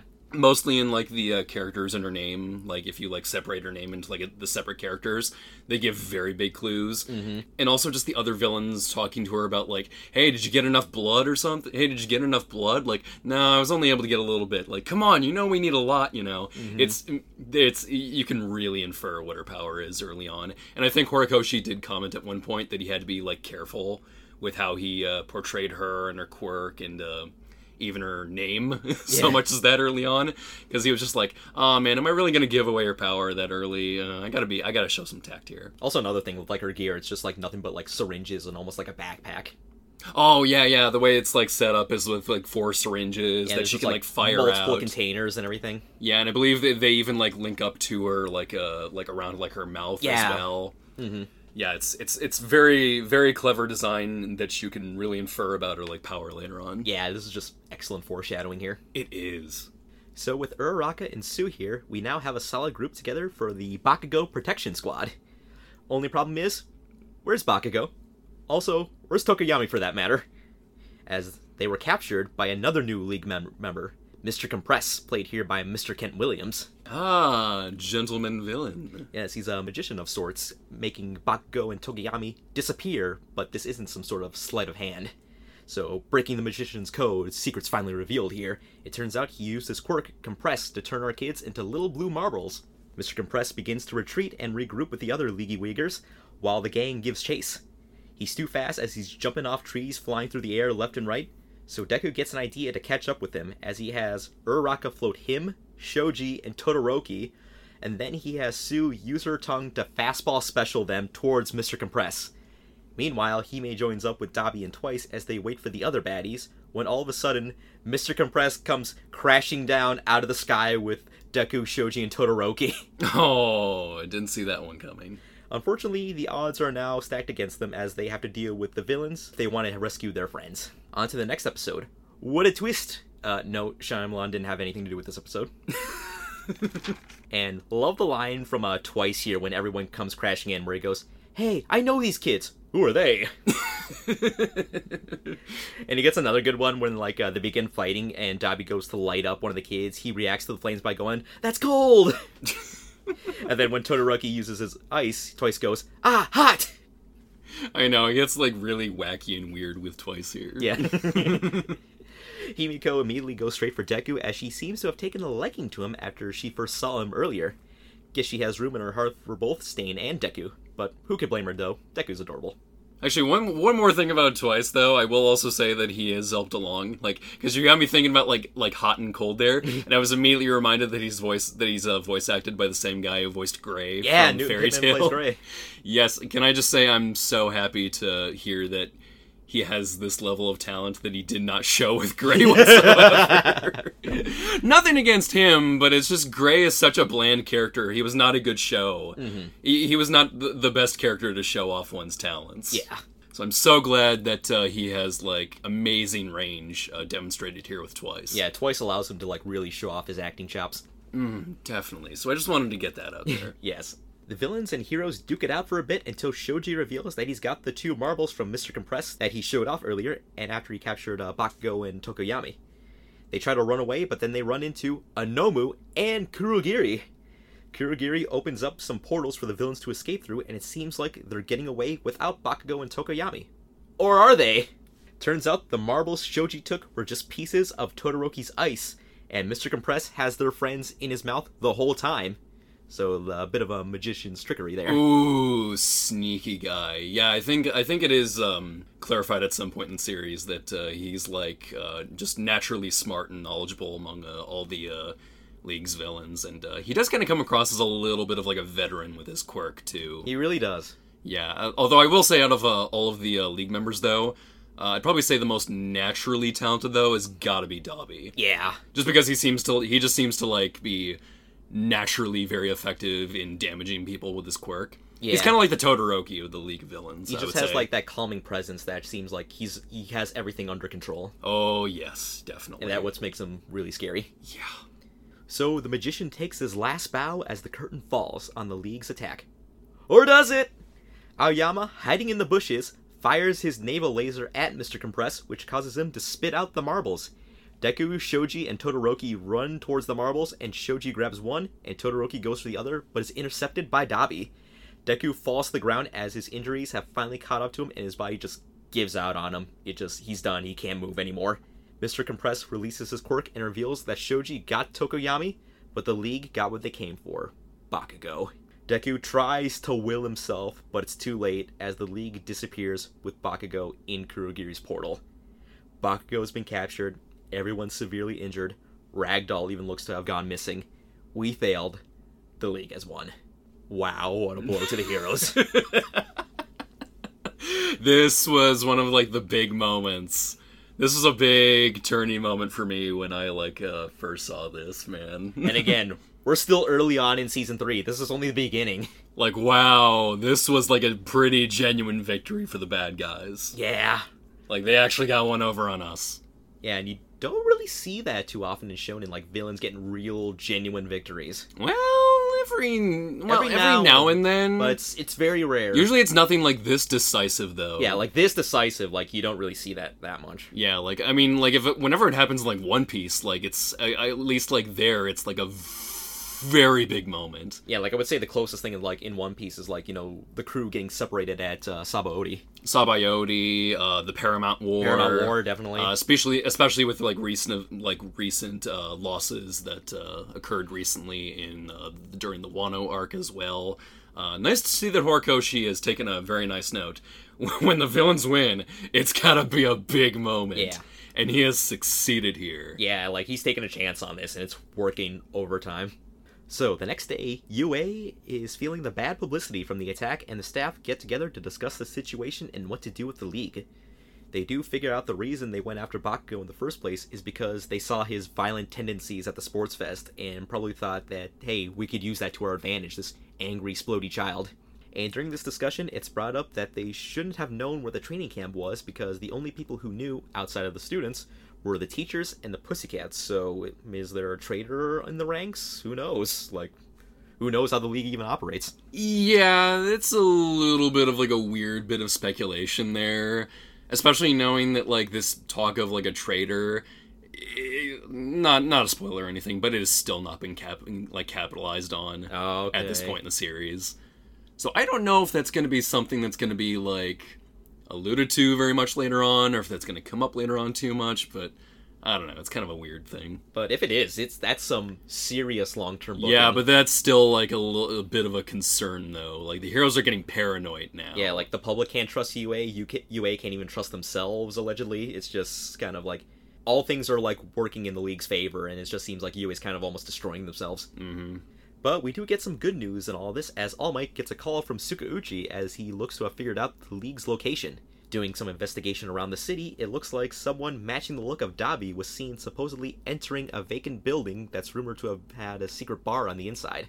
They plan to investigate the location further with some heroes in tow to help out. So, All Might, are you a bad enough dude to rescue King Explosion Murder? He is, and he'll be there. yes. Meanwhile, at a hospital near the training camp, Deku is slowly recovering from the attack. He isn't alone though, as the rest of 1A come to visit him and check in and give him a little support. Love these kids. I say everyone, but uh, I should say everyone except for Jiro, Hagakure, and Yaoyorozu, as they've all been hospitalized with severe injuries too. We all know that Deku has a lot of insecurities and often feels down on, on himself from time to time, but this time is much worse as he always wants to do everything he can to protect others, but this time he just couldn't do it. Lost his friend. And like we we know the whole thing where like uh, he has that part of himself where like whenever he sees danger, his body just tends to act and move on its own. But like this time, his body couldn't move; it just failed on him, and it happened at the worst possible moment. He couldn't save Bakugo. Well, now he's like irreparably damaged his body too in the process. So like, if he's pushing, if he pushes himself that hard again as he did with against Muscular, he's not gonna be, uh, he's not gonna be recovering from that. No, no, no amount of uh, recovery girl kisses are gonna fix that. So we can't save Bakugo. All hope seems to be lost. But Kirishima brings up, why don't we just go save him now? But before we can think about saving Kachan, I think we could use a little breather. So we're gonna take five, and we'll be back with the Hideout Raid arc and the rest of the first half of My Hero Academia Season 3. As soon as you can't deny the starlight. You love the contradiction shaking you. Take one step. You can breathe again in one step. You can make it easy in one step, and that's it. Another endless day fading into the night. Oh, it goes on every day, all the same like a game. But when I close my eyes, I feel alive, and maybe that's the reason why I'm dreaming. My mind rewinds, but still there's an sky. It can't fill my heart, of the night. The future that we're looking loses clarity, so we just look away for a moment, and we see that we can be the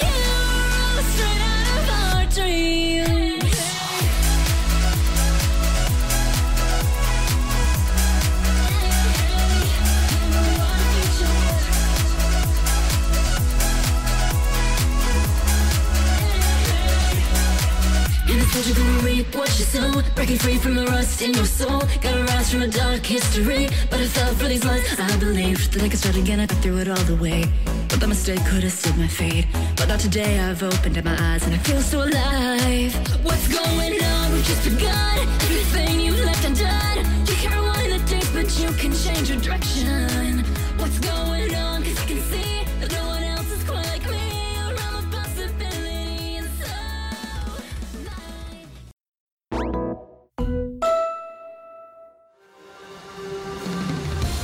we continue to race toward our dreams, we'll overcome any challenge or villain and save people with smiles on our faces. That's what it takes to be the greatest heroes. One for all. Full Cowling! Time to start the game.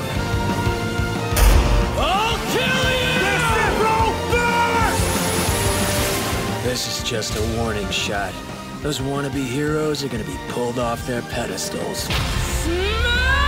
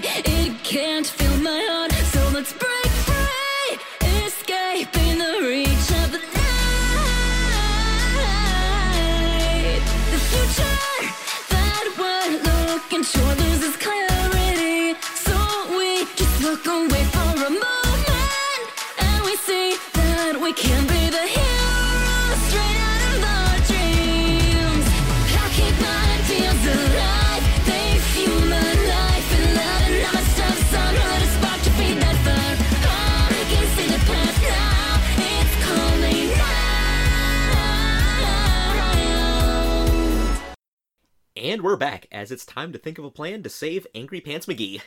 So we have the episode From Ida to Midoriya. Kirishima's the manly man with a plan, and what is his plan?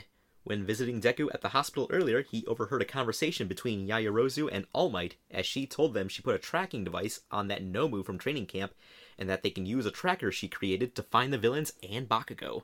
Kirishima wants her to make another one so they can go save their classmate too. He's so gung ho about this because at training camp he couldn't do anything to help and he felt powerless. And also, if he wants to be called a hero, he feels he can't just sit around while his buddy's been taken away. He has to, like, get in on the action. A real man does anything he can to protect those and save those he cares about. Todoroki's in on this plan too, but I can tell you who's definitely not in on this plan, that being Ida. And also the rest of 1A, but mostly Ida. Also, Tsu, the voice of reason, doesn't want them to go through with this plan either, as it'll just be them breaking the rules again, and she warns them that they won't be acting like heroes, but instead acting more like villains. Shut the fuck up, Tsu. she's concerned for her friends, you know? No, no, no, no, no, no, no, no. Like, that is not the same. Uh, uh come on, you know, you just, you, there are rules here. You can't, you can't break them, you know, you'd be a baddie. Fuck that.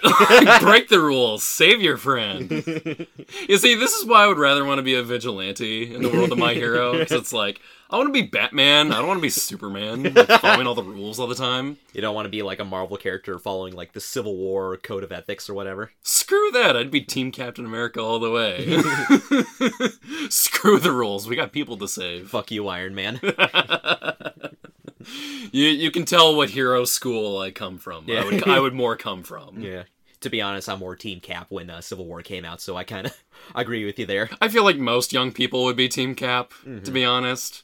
As for Ida, the main reason he's against this now is because of the incident with the hero killer and how he acted on impulse in a similar situation, and that led him and others almost getting killed. Kirishima says that he, Todoroki, and Yaoyorozu are going to leave that night, and if it's and it's up to Deku if he wants to join them. But for now, Deku has some other matters to deal with, such as his injuries, which are much worse than the others he's previously sustained. They kept building and building, and now he suffered some real bad damage to his ligaments. Broken bones, those can heal, those can be repaired through surgery, but mess up your ligaments and you can have long lasting issues to the point where one too many injuries could lead to like loss of movement in your limbs. It's that bad. Yeah, he's really f- fucked up. Kind of also a good thing to kind of see like how Horikoshi's gone this far to like present our main hero in this shonen series to show that he's not invincible. Like while he's super powered, he's still human. He's still very fragile. I love One Piece, but there are often times where I can see Luffy and the other Straw Hats getting like battered to the point of almost death, but like they come back like really fine the next minute. So it's like eh, it's, it's it's a little weird. Yeah, that can get a little tiresome after a while. I can understand. Yeah, it's still fun, but it's like eh, come on now. Yeah, like freshen up a little bit. Mm-hmm. Wano arc. Just wait. Wano, Wano arc. Almost there. On a much lighter note, while he fucked himself up again and Deku failed to save Bakugo, he did end up saving someone, that being Kota. Deku gets a letter from Kota thanking him for saving him and also apologizing him for punching him in the balls. Sorry, I punched you in the dick. Also, I wonder, like, uh, while Deku was getting examined by the doctors, did they notice any trauma in and around his groin? like, doctor looks at him and goes, like, oh, there's gonna be some swelling here for a while, and I was able to locate one of his testicles, but as for the other one, I can't seem to find it. But I'm sure it'll start, it'll turn up sooner or later. I'm gonna tell you right now, if you've been using your quirk on your dick for this long, I'm gonna warn you right now, you're not gonna have any fun going forward. I've seen many strength enhance- enhancement quirk users out there really screw themselves up. I'm talking stuff. You, I'm talking stuff worse than any kind of venereal disease, kid. So I'm telling you right now, don't even think about it. I'm gonna leave this pamphlet with you till I tell you about the dangers of that. Just say no. Also, have you ever heard of a man named David Carradine? No? Good. Don't be like him. Meanwhile, most of the top heroes are gathering together to raid the League's hideout. We, of course, have All Might, but there's also Gran Torino, Best Jeanist, Worstad Endeavor, Edgeshot, Gang Orca, Tiger, Kamui Woods, and Mount Lady. Also, like I kind of love how like uh, when we see all the heroes one after the other, they're kind of like you know springing into action, you know, talking to their comrades or like getting calls on like special like kind of Batman phones from like uh, people saying like, "Hey, come in, save the save Bakugo, stop the league." But uh, when we see Kamui Woods and Mount Lady, they're just like driving in like a little little simple car down the I five t- together. just Well, they were probably already on their way there. but like, couldn't Kamui Woods have like I don't know a Kamui mobile or a Woods mobile? but no, he's just driving in like a Actually, PT Cruiser. It is it is a good point that you don't really see anybody with like themed uh like vehicles or anything. well, then again, that's that's a that's is that really necessary in a hero's budget? Eh, I mean, if you can like save some money off to the side, get like a nice looking vehicle. Yes, but it's true. But most of those superhero vehicles also have like different utilities to them. But heroes are typically expected to already have the utility as part of their quirks. So I think it's one of those like unnecessary costs like no hero wants to incur upon themselves. I mean, it's like buying like a big fancy new car for yourself as opposed to actually like buying something that could help your heroine. I don't know. If I were a hero, I'd like to have a little mobile. Yeah, well, I mean, yeah, there is always that fantasy, you know. Yeah. And again, I guess there, I guess it operates in the logic like you know, Batman doesn't have any powers, but that's why he needs the car. yeah. Superman doesn't. Or you can- Wonder Woman has her invisible jet at least, but in some works she can already fly. Yeah. Or it can be like a Spider-Man in some versions of like the TV shows where he has like ATVs and like other vehicles for no reason. I think for I think for most heroes in like the world of uh, MHA, it's it's I think it's more like that situation from Justice League where uh, the Green Lantern sees the Flash's like shiny new van, and he's like, "Why would you need a van?" Wait, wait a second, don't answer that. I think for many they see it as that. Yeah. like it's just there to get chicks. Also, since I brought up Mount Lady, I want to like uh, briefly mention that uh, Mount Lady's actress uh, Jamie Marchi has uh, recently been tweeting about how she's been showing uh, My Hero Academia to her uh, fiance's two kids. Oh, how cute! Yeah, it's re- it's really cute. She's been posting all their like reactions to the series and how they love it and how they love uh, especially Froppy and like quoting any Mount Lady lines to Jamie Marchi. I do find it genuinely heartwarming that, like, for a whole generation of kids and preteens and just teenagers out there, this will be like their uh, their One Piece, their Bleach, their Naruto. Yeah. That warms my heart to I love that, that this is like the show for like the new generation. Oh, and it's so perfect too. I could not ask for a better one. Yeah, like I have two young cousins, and I'm for sure if I ever like have to babysit them or whatever, I'm showing them My Hero Academia. I, I wish I had more young relatives like that to show that off to. I wish. Later that night, Kirishima and Todoroki wait for Yaoyorozu outside the hospital, and when she comes out, she is joined by Deku. But before the four of them head out, they are confronted by Ida. And I'll splice in the Ida conversation right here. So how about it? You decide? I think that Hold on. Ida, Why are you here? You. Why did it have to be you two of all people? The ones who stopped me when I acted recklessly, who received amnesty with me after Hosu. Why are you trying to make the same stupid mistakes I made? Didn't you learn? What are you talking about? We are still just students. And Yuei's in a bad position as it is. Anything we do will reflect on our school. Don't you get that? Ida, we have to. I know you don't like us breaking rules, but I'm frustrated too, and concerned, obviously. I'm the class rep, damn it! I'm worried about all my classmates, not just Bakugo. When I saw your injuries, all I could think of was my brother in the hospital. What if your bodies end up irreparable, just like his? Because I didn't step in. Have you not stopped to think about where I'm coming from? Or are you saying that you don't care how I feel? of course I do. Ida, you've got it wrong. We don't expect to face them head on and win. We'll get him back without fighting. Yeah, we'll be stealthy. I'm talking covert ops here. We can rescue him without breaking the rules. I trust in Todoroki's judgment, but still, things could always go wrong. So I'll join you as backup. I'll stand behind my classmates. You can't be serious. You're the best. I know I'm hurt, but if I can still move at all, then I can't just sit still. I have to reach out and do something. Because all I can think about is saving him. There are stories about every hero, how they became great. Most have one thing in common. Their bodies moved before they had a chance to think, almost on their own. We'll never agree. So I'm going to come with you.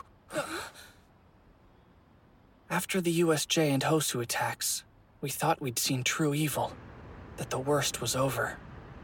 Thoughts on this scene? Well, a lot of genuine concern being tossed around here. I mean, Ida really wants to make sure that his friends don't get in, don't get in any kind of trouble that could, you know, get them killed, mm-hmm. which they very much could be. So he's got some very good genuine concern here. But the support he also shows to ensure that like, you know, like even if this does get pulled off, it gets pulled off responsibly. Yeah. It's a very Ida move, and I couldn't have asked for a better moment from the Also, guy. like his reasoning is is that he's the class rep. He has to watch over all of his classmates, not just Bakugo, everyone, and I make sure everyone's safe. Yeah, he's the daddy of the class, so he's got to look out for everyone. He is, and he's just the greatest. Oh, he is. So Ida decides to join them so he can watch over his classmates, and we now have our Bakugo retrieval squad. There is a catch though, as like with Metal Gear Solid, this must be a sneaking mission. If there's any chance of them having to fight villains head on, then Ida and Yaoyorozu will order them to retreat and let the pro heroes handle the rest. They follow the tracker and end up in Camino Ward, the presumed location of the Leagy Wiggy. However, if they want to search for them and not get spotted, they need some disguises. And Yaomomo suggests that they hit up a cheap little store for some fancy new duds. Hey, things may be dark, but hey, we can still have a little bit of humor. Oh man, we get it. This the group's amazing disguises. what do you think of these? Because I love these costumes so much. My favorite is, of course, Yakuza Midori. Yeah, and I love how somehow he was able to buy like a fake soul patch underneath his chin. You're looking at me, punk! Ah, ah, ah, what are you looking at? I wanted, like, Kiryu Kazuma from, from, like, the Yakuza games to just walk by Midoriya and just be like, what? oh man, don't want to mess with him. Midoriya's just like, ah, ah, no, no, no, um, not, not a Yakuza, not a Yakuza, okay? And he's like, okay. hey, you see any cats around here? uh, n- no, sir. Scary Yakuza guy, sir. Okay. Here, kitty, kitty.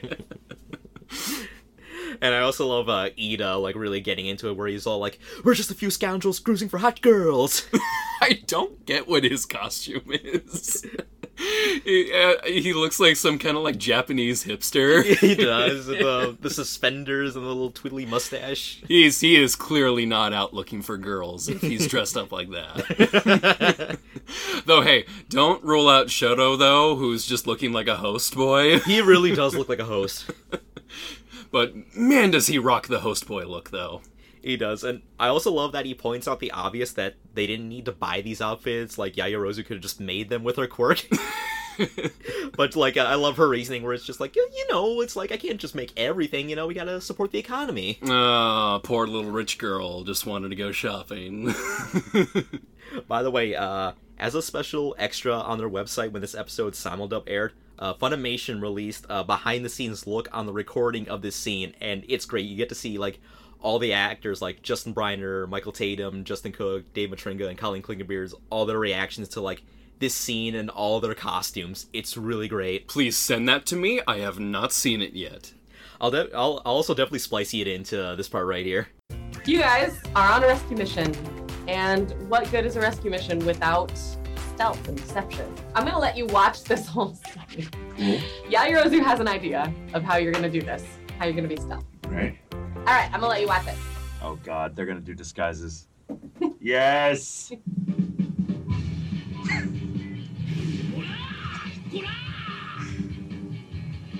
Yes!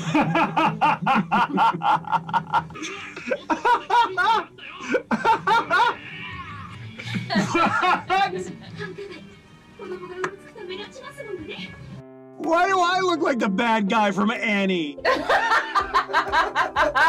like everyone else looks pretty cool, and he's like suspenders and bow tie. Nothing says thug like this kind of mustache. Is he what? Does he have antenna?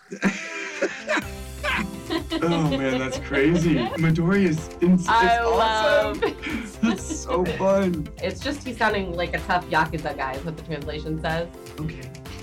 hey you, hey you, hey. That's what you're saying. All right. Yo, fool! What are you looking at? Make sure that there's a definite yo. Yo, yo. fool. Yeah. All right, yeah. I have an idea, though it is a bit old school.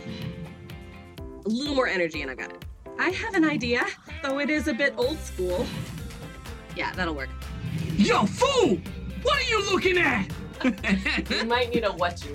Okay. Channel your mob boss. Yeah. Yo, fool! What you looking at? Good lord. this is me, incognito. Give me one that's even flat if it's just Okay. nothing is different. Right. Oh, that was so whispery. Yeah, okay, cool. This is me, incognito. Yeah. Man, the essence of flat. yes. All right. Now we'll blend in perfectly. Now we'll blend in perfectly. I can't do that line without shimmying. Now we'll blend in perfectly. I feel ridiculous. uh, a little shyer. but- Okay. Cringe. I feel so ridiculous. Watch it, you punks! Get lost!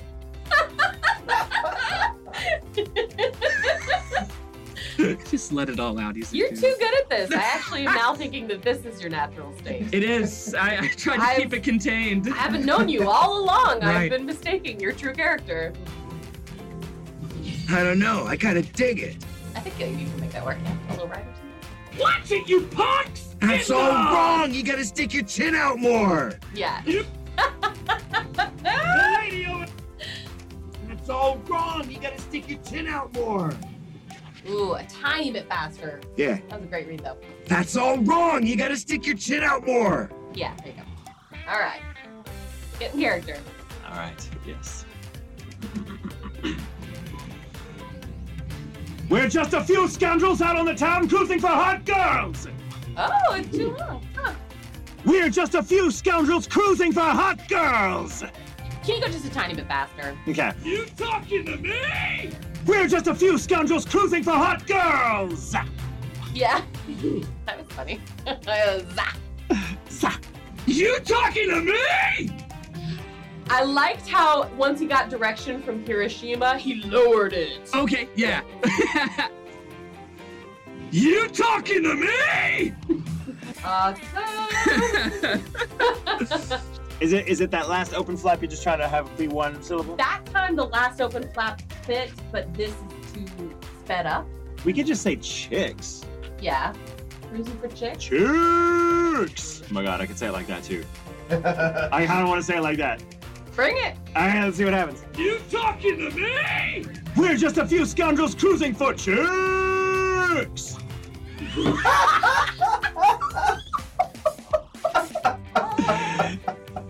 that's my favorite. That's... It is too out of character to keep, but I love it, Ah. and I'm very glad that the the audience gets to see it. but now Tenya. okay. But uh, I love their reactions, especially uh, Tatum's reaction to Ida's outfit, where, where he's all like, "I look like the bad guy from Annie," and also just like uh, when you get to see them recording, I just love seeing uh, Justin Briner do all of Deku's like tough guy grunts. I I just thought he looked friggin' adorable. like I love of course, because it's not anything like Deku would ever do. Like I, I love Justin Briner. He too is on my list of voice crushes, along with Bryn Apprill and Elizabeth Maxwell. Why wouldn't he be? yeah, just everyone should love him. He's just like an adorable puppy. And also, there's like some other funnier bits where, like, uh, when uh, Tatum's recording the uh, the Ida's uh, scoundrel line from earlier, he did like another take where he's just like, "We're just a few scoundrels cruising for chicks." They had way too much fun with the scene. The best part is when he did that line, it fit perfectly with the lip flaps. and like uh, you can also see like Colleen Clinkenbeard like uh, video of her listening in on that line, and she almost falls out of her chair laughing. so while walking through the city, the squad sees a press conference on a big TV screen with Principal Nezu, Aizawa, and Vlad King. They say they're doing everything they can to protect the students, but the way it's framed is really making look UA bad to the public. Ugh, damn Fox News. Also watching this is Shigaraki and the Leagy Weegi in their lair along with a chained up Bakugo. Shigaraki just so happy seeing this news. Like he's like, he's clearly like recording it for like his cue. hey man, after like last time where he got burned by Stain taking all like the news articles, you know, he's gotta feel good about this. he's gonna record this, and if he ever like sees Stan again one day, he's gonna like record this. He's gonna like play this back to Stan's Hey, face. Hero Killer, check it out. You got like a little article in the paper. I got a full on news press conference about me and my league. How do you like me now, Hero Killer? Oh yeah, how did you like me scaring everybody here, huh? You didn't get to do anything like that, huh? Oh yeah, I just got like a triple S rating while you're stuck with a level E rating. Ooh, 8.8 in the rating score. they point out how the heroes are now being seen as the villains, and given Stain's manifesto about heroes who only work for money and glory, they should be considered villains, and it looks like he's proven right. And they give Bakugo an offer. Since the heroes are now the villains, the League's gonna win in the end, and since he loves winning and hates villains, why not join up with them? Bakugo basically tells them that they can suck it! oh yeah, you're not gonna turn this boy. Yeah, like he may be an asshole, but he's not evil, and he doesn't want anything to do with the League. And Shigaraki doesn't like that. Not one bit. Which brings us to the next episode All for One. Bakugo, being Bakugo, is ready to fight the League of Bastards, as he's called them, but Shigaraki puts the brakes on this and orders the League not to touch them. Now, to be fair, this is a bit of a change for Shigaraki, though, because he because he doesn't because he doesn't react wildly, he mm-hmm. doesn't lash out. No, he just very calmly puts his creepy hand thing mm-hmm. back on his face and calmly tells everybody, "Don't touch him. It's gonna be all right." And why is that? He calls for his father, quote unquote, for assistance. That father being all for one. Uh, well, he might have also been referring father to something else, but uh, uh, that's, that's other stuff. But back with the Bakugo retrieval squad, they find the location of the tracking device, and it looks like they may have found the League's location. But in actuality, this could just be a second hideout for them. As for their primary hideout, Tsukauchi and the pro heroes have found it and are ready to attack. They also plan to catch them by surprise, as that press conference was only a ruse. It was meant to lure them into a false sense of security by having Nezu feign ignorance on the plan because they knew they'd be watching. The retrieval squad sneak around the building to find a place to get a good look inside, and with the help of some night vision goggles from Kirishima, they see the second lair is no ordinary lair. It's actually a Nomu factory. So, very fitting that a place named Camino has some sort of cloning facility. Wait a minute. Yeah. Wait a minute. Yeah. That was a street. That oh my god. Yep. How did I not Yep. know that? know that Star Wars reference? How did I not know? God damn it! Now- How did that slip past me? Oh man, the league's got to get their uh, order ready for uh, Master Sifo-Dyas. I hate you so much that you know, knew this before me. I know it's irrational hatred, but I want to feel something towards somebody to feel righteous. Hey man, I gotta use my knowledge of the prequels somehow. God damn it.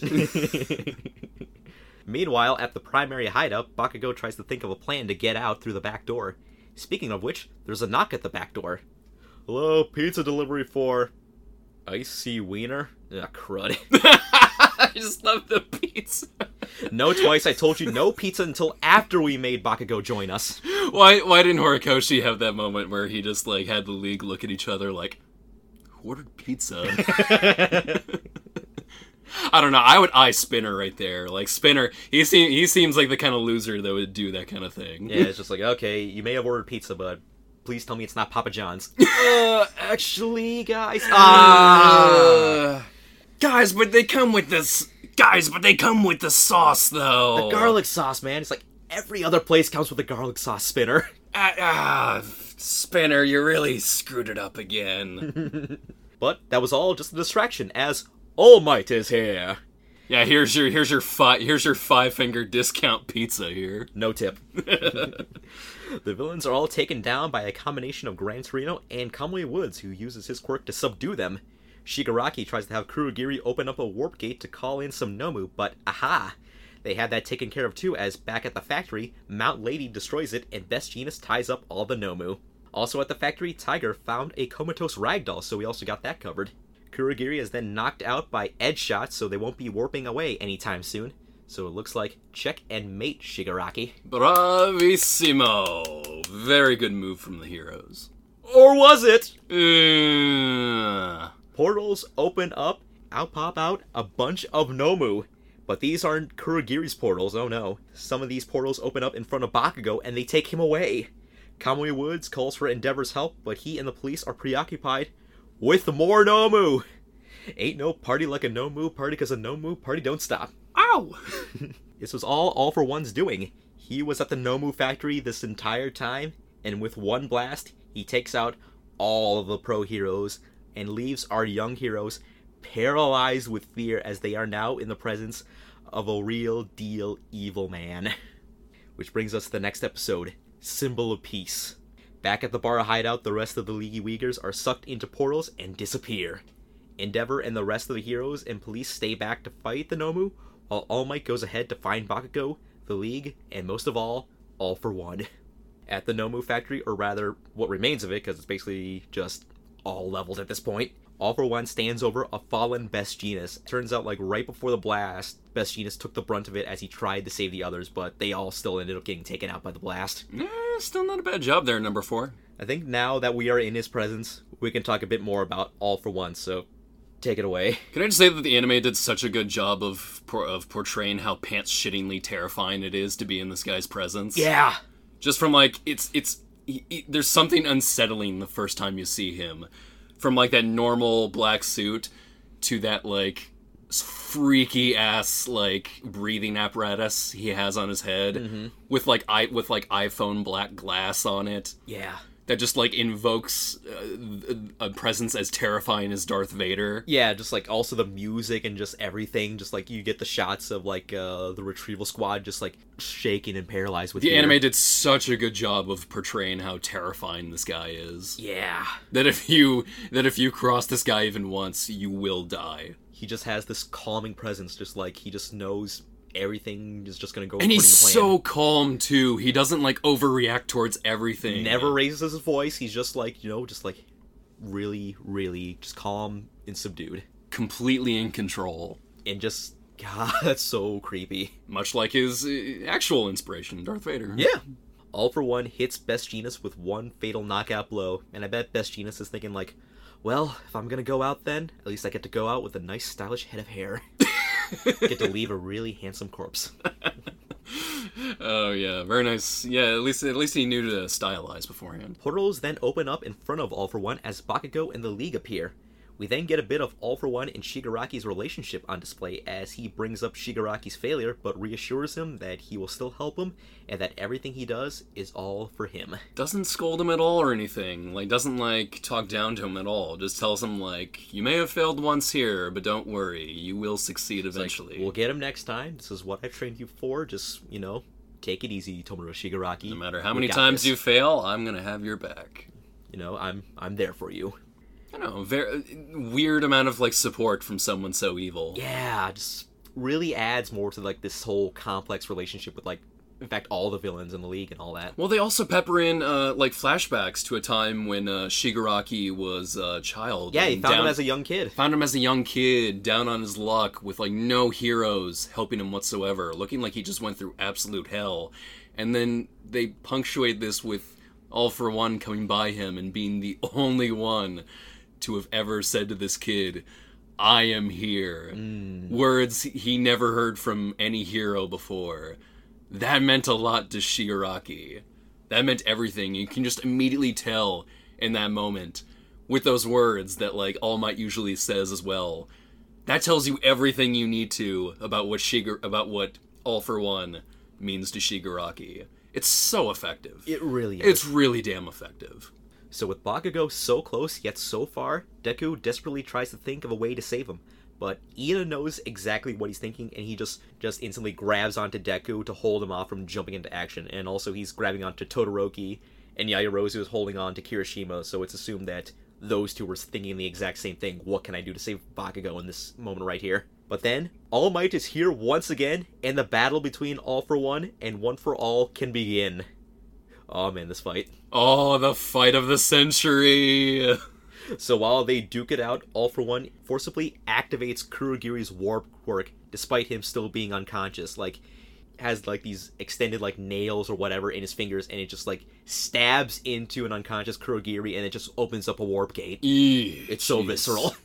And he orders Shigaraki to retreat with Bakugo. Bakugo tries to fight off the League, but the numbers game is catching up to him. And there's a really good bit of dialogue between All Might and uh, All for One, where he's where All Might's like, "I'm coming for you," and then All for One's like, "I don't think so, because I am here." oh yes. Like it's lines like that I like, live for. fucking chills, goosebumps from that line. oh man. Bakugo and All Might look to be boned, and Deku and company can't do a thing because legally they're not allowed to fight these villains head on.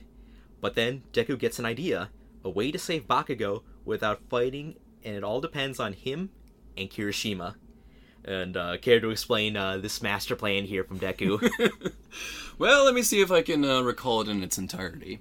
So, um, Ida and Midoriya are going to uh, basically take a hold of um, Kirishima, and they're going to break through the walls that are separating them, bet- that are separating them between them and the villains. Shoto is going to create a gigantic uh, pillar of ice that will allow them, that will allow Ida and Midoriya to uh, use their quirks to propel, propel themselves up forward, launching themselves up, up in the air and just within reach of Bakugo, so that Kirishima can extend his hand out and uh, grab a hold of Bakugo and pull him to safety based on the logic that Kirishima is the one person that has formed the best friendship, or closest thing to a friendship, with Bakugo, and therefore will have the respect to pull it in. Because we, God knows, if Midoriya tried to pull it off, Bakugo would rather piss off, nerd. piss off, nerd, and recoil his hand and just resign himself to death Yeah. to the league.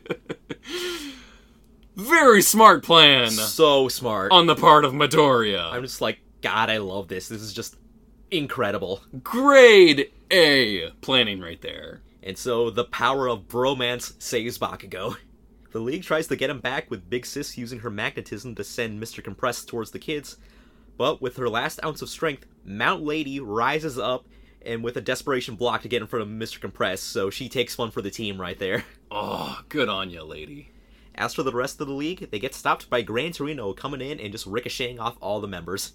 Now, with Bakugo saved, All Might is free to go all out. All for One sees this and forcibly activates Big Sis's quirk to magnetize Shigaraki in the league through Kurogiri's portal. And during this, we do get that uh, flashback of a young Shigaraki and All for One. And like we said, it's really, really good and just. It only gives you a taste of like their early relationship, but just enough to like really want you wanting more. And for the first time on Shigaraki's face, he shows like the most concern for anybody that he's ever shown at this point in the series as he's getting pulled into the portal. Like he genuinely is worried about All for One Like and he what cares, may happen to him. Like he cares about him like a father figure. Yeah, it's it's in that moment you begin to realize he really feels that way towards All for One that uh, um, uh, Deku feels towards All Might. Yeah, their relationships are like pretty much the same. Just one's hero father son, villain father son. Mm-hmm. All Might is set to go all out, but it looks like he's running out of time, and not in the usual way. All Might delivers a big smash, which leaves him at half power, but All for One still takes the opportunity to taunt All Might, and then he brings up the person who passed down One for All to him, Nana Shimura. Which brings us to the next episode, One for All. Time for the penultimate episode of this first half and the conclusion to the All for One fight. Now that she was brought up, let's talk about Nana Shimura, played here by Stephanie Young. What do you think of her and her story with All Might? Oh, uh, honestly, there's only so much to go on early on, like which is like not much at all, to be honest. Like, I mean, what we do get is effective. Yeah, I just mean, enough. I mean, we we do like under like I mean, we we get a very good conversation between uh, the two where um, uh, Toshinori talks about uh, what he believes that society needs, about how it needs a pillar of peace to uh, bring happiness to people, and Nana Shimura um, finding uh, that she likes his moxie, you know, and um, I don't know, it's one of those characters that's kind of hard to like say much about already because because we don't know like how she like heroed about like what kind of like hero heroic philosophy she embodied before All Might. So um I don't know, she's that kind of character that I still have very little to go off on. I can never when it comes to Nana Shimura, I just can't form that good of an opinion on her initially. Just because like we don't actually see her do any heroing as of Mhm. yet. That kind of goes with that kind of goes for like all of the previous like all for one. I mean, um, one for all users, I guess. There's only so much we know about all of them at like any one time, you know, and uh, you know, sensitive to subject for um, Toshinori, of course. But Mhm. uh, at least for what we get here, like eh, she she's fine. She looks like she was a good mentor. Yeah, I presume.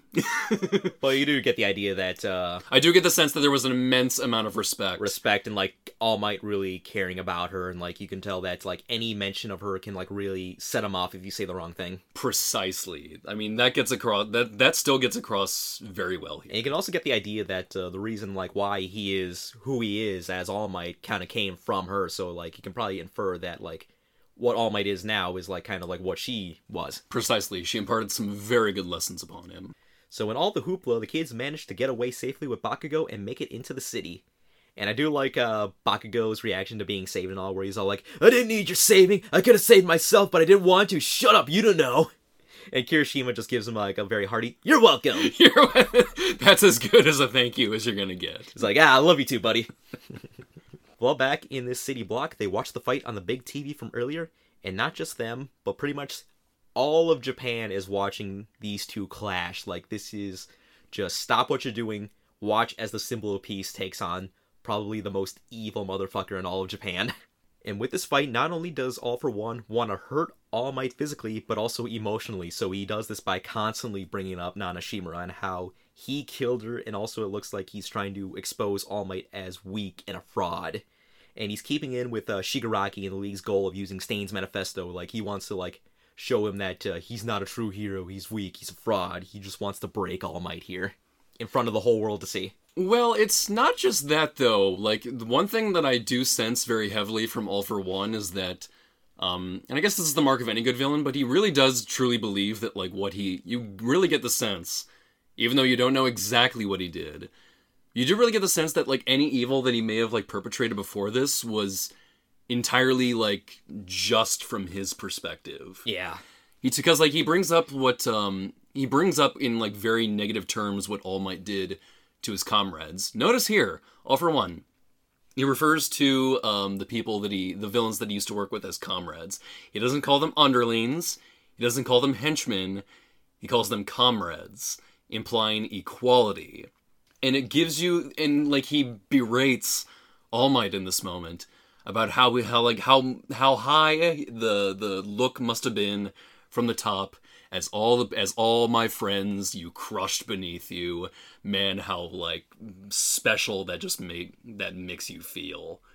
Like you can you can and he says it with such bile too with such vitriol. Yeah. You in it's it's it's so it's very subtly implied but you can really tell that all for one whatever he has done with his life he really believes it's like more just than anything that like all for one that all might has ever stood for that there were people on his side worth fighting for worth representing Yeah. worth bringing up in society to some degree sure you can probably tell it wasn't like very uh good but i don't know like there's this sense that like he actually believes that what he's doing in this world is right and it's and it's very subtly implied in this fight to where that that just really elevates all for one to uh like greater heights for me Mm-hmm.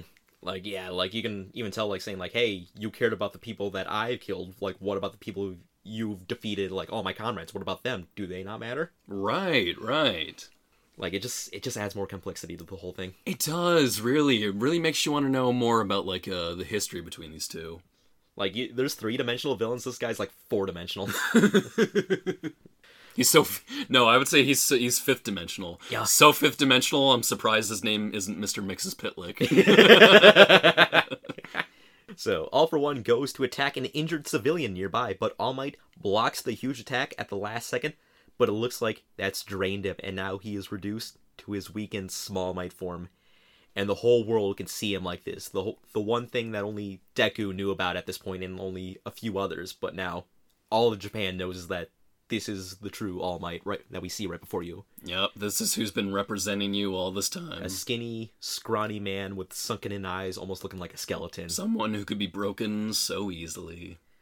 the way All for One is going about this, I'm also kind of reminded like of uh you know that flashback scene in the uh, Batman Beyond Return of the Joker movie where Joker reveals that he knows Batman's identity and he's all like, "Oh, behind this persona, you're just a boy in a play suit crying for mommy and daddy." I kind of think of that with All for One exposing All Might here. Oh yeah, it does. Yeah, it's it's it's a sort of like it's like All for One really knows how to twist the knife as well as the Joker does. Like if he weren't so calm, I bet All, All for One would probably like laugh evilly here. Yeah, he, he kind of would if he were that type of person.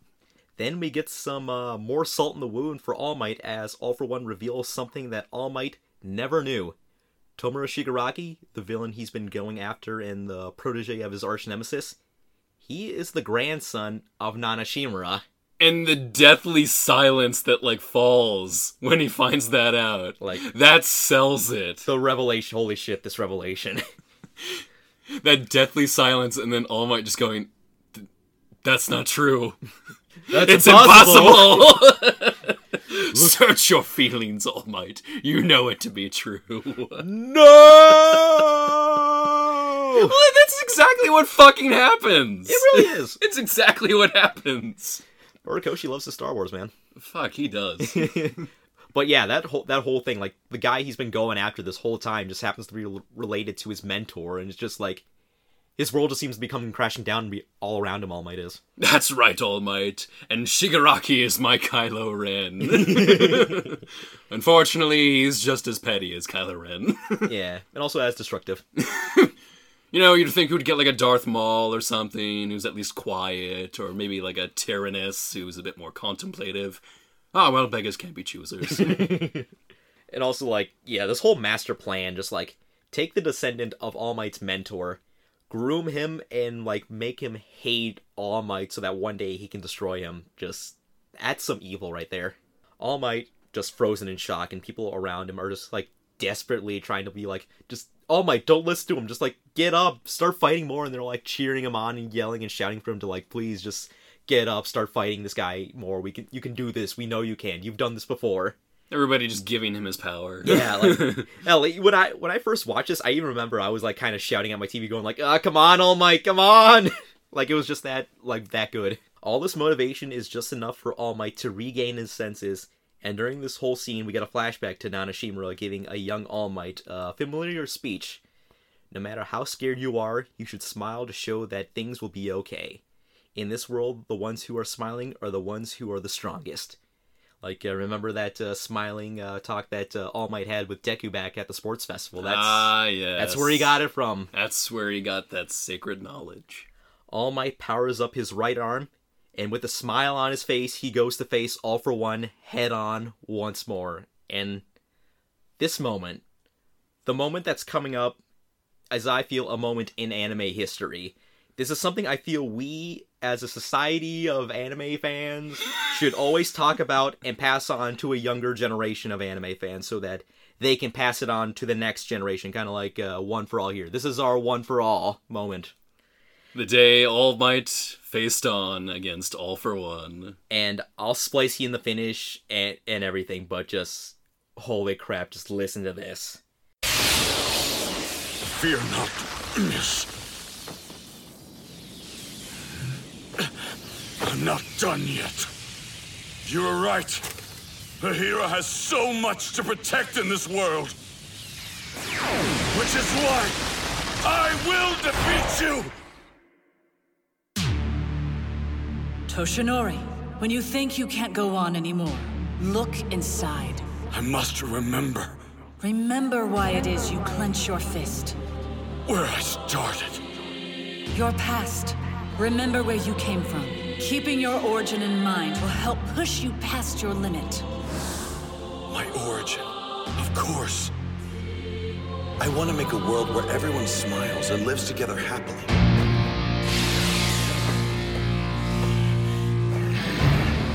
How many times is he gonna have to counter such a large-scale attack? He should have been out of power a long time ago. Muscles are only forming on his right arm. This distorted form can't be good. There it is. That's the last of your strength, isn't it, All Might? A wounded hero is a most frightening animal. Do you know that even now I sometimes dream of you charging at me with your entrails strewn across the ground? Oh no. You have what, two or three punches left?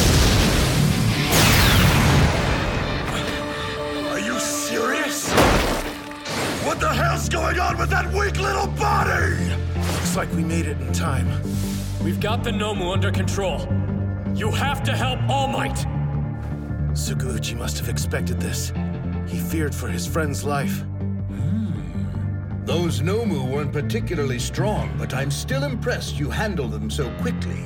As expected from the man who clawed his way to the number two spot. Damn it, All Might! I did everything I could to get ahead of you. But the harder I worked, the more obvious it became just how much of a widening gap separated the two of us. The stronger you got, the angrier I became. Stand up and show them why you're better! Endeavor. If the only reason you're here is to cheer him on, I prefer you to remain silent. Think again, madman. We're here to assist. That's our job as heroes! You did your best, Mount Lady. All of you came. Of course we did. We can't do much. But if we can just help a little, then we have fulfilled our duty.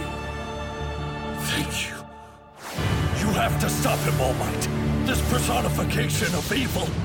Frozen citizens everywhere are praying for your victory, no matter what you look like. You're still everyone's number one hero! Toshinori Yagi? He's an interesting guy. A little crazy. For instance, he thinks that crime hasn't gone down because the citizens don't have anyone to rely on. That the world needs some kind of pillar of support. And he says that's what he's going to become one day.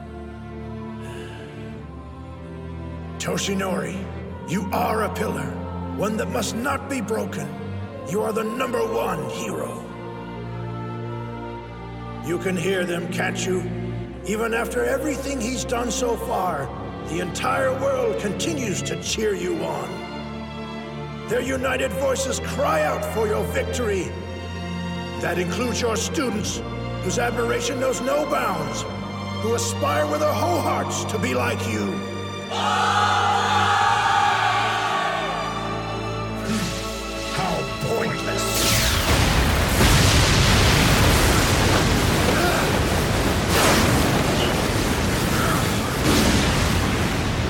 Let's stop dwelling on heroism and start focusing on reality.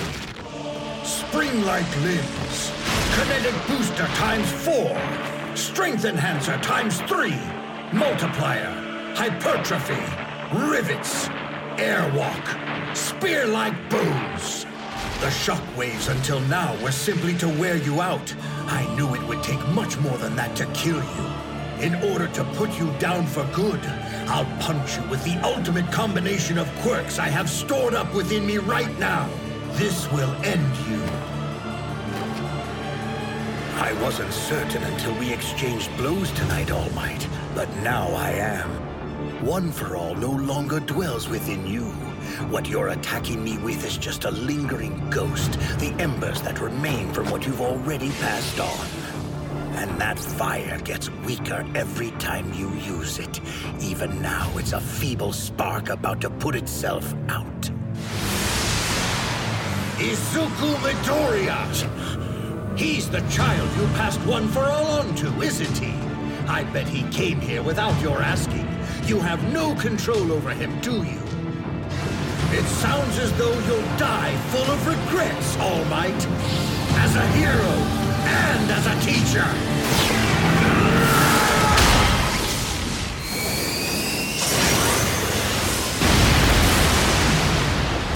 Impact recoil!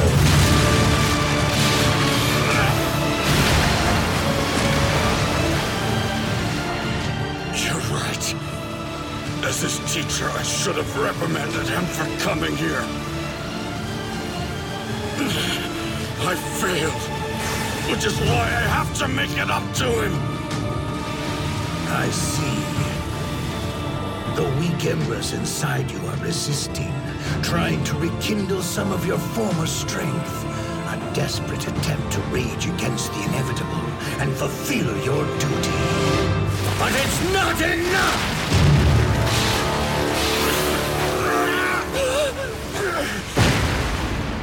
When you think you can't go on anymore, remember. I'll beat you. Not because I'm a symbol, but because I will do as my master did for me. Until I finish training young Midoriya. Until he's ready. It's embarrassing how much you're resisting. I won't. Perhaps I was wrong. I refuse to die! You won't be able to stop him head on. Use your wits. At the last moment, he transferred the power in his right arm to his left. He used his right arm as bait. But A clever trick. That's so unlike you. Still weak, though! That's because I didn't put my back into it that time! This power has been passed on from hero to hero, each praying that it will bring joy and peace to humanity. That one for all will give the world hope. And now it is your turn. Do your best, Toshinori.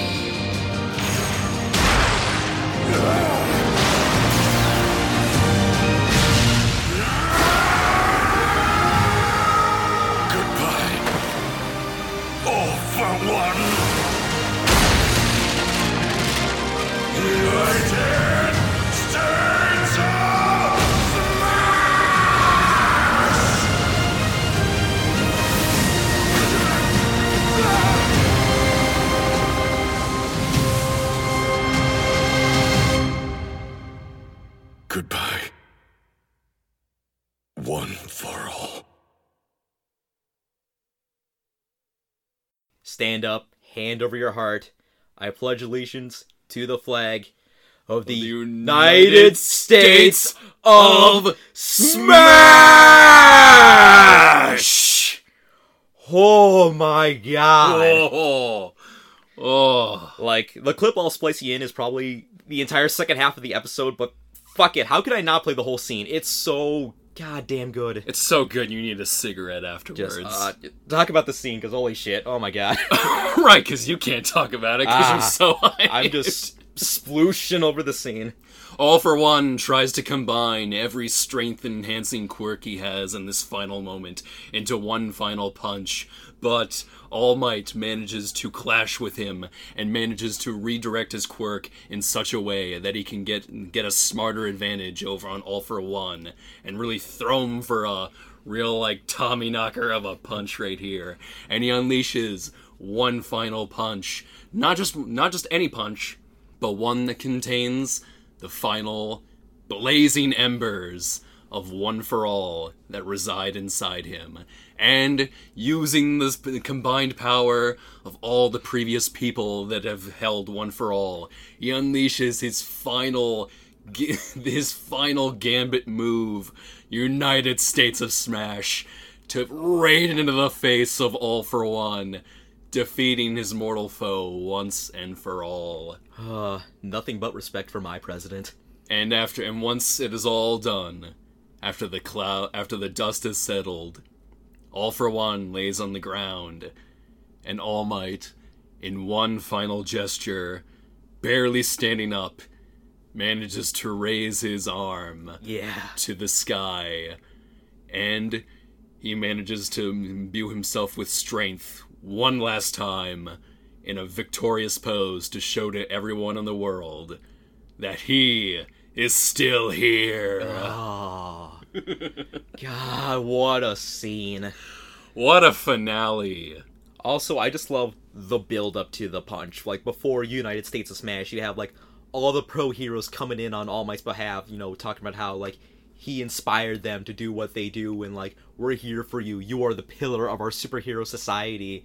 And everyone all over Japan watching All Might just kind of like cheering him on, giving them their strength, just like I honestly kind of got a little emotional watching this going like this this is so beautiful just people coming together. It's like you're it's like you're watching the final like glorious game of like a sports player or something, and like Mhm. they just knock it out of the park. Yeah. It's that kind of satisfying. Mm-hmm. And so, All Might has completed his final act as the symbol of peace, and with the camera on him, All Might raises his arm up, points directly at the camera to the people watching, and says, Now, it's your turn. The crowd thinks it's like a Goldberg style you're next, but really, he's addressing Deku. He knows Deku is watching, and this is him saying, You have to take up the mantle as the symbol of peace. It's your turn. The torch has officially been passed. And like I remember when I first watched this, like I was right there with Deku. I was just kind of like tearing up, just like this scene is just so powerful. It's, It's, like just- you're watching a legend bow out. it's so inspirational. It's like like thinking about a Legend bowing out. It's like when uh, Shawn Michaels or Ric Flair had their final matches at WrestleMania. You know, with Shawn Michaels super kicking Ric Flair, saying "I'm sorry, I love you," and then beating him in his final match, or Shawn losing to the Undertaker and being forced to retire. It is the kind of emotional intensity when I saw The Wind Rises and realized that a legend, that an animation legend like Hayao Miyazaki may never make another film again. That was enough to bring me to tears. For, for a brief moment until it was announced that he was going to make another one. But still, in, In that moment. moment, in that moment, it's that same kind of emotional intensity that like somebody has bowed out and that it's now up to the next generation to carry the torch. Ah, just feelings. Such a superb moment. God, Horikoshi, you Take a fucking boo, man. And so, let's wrap up the first half of season 3 with end of the beginning, beginning of the end. We come to the aftermath of the All for One fight. All the Nomu have been captured, and All for One is in custody. But the rest of the league, including Shigaraki, have gotten away, and the world is left without their symbol of peace.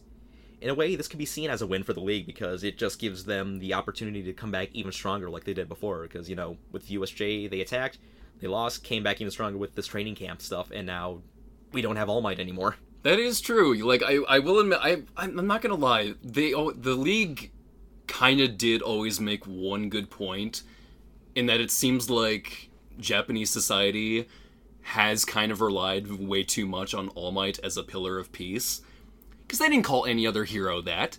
They didn't give any other hero a title like that. They didn't call Endeavor like a symbol of something else. He's a symbol of something, all right. Yeah, he's a symbol of something else entirely. You know, spousal abuse. Yeah.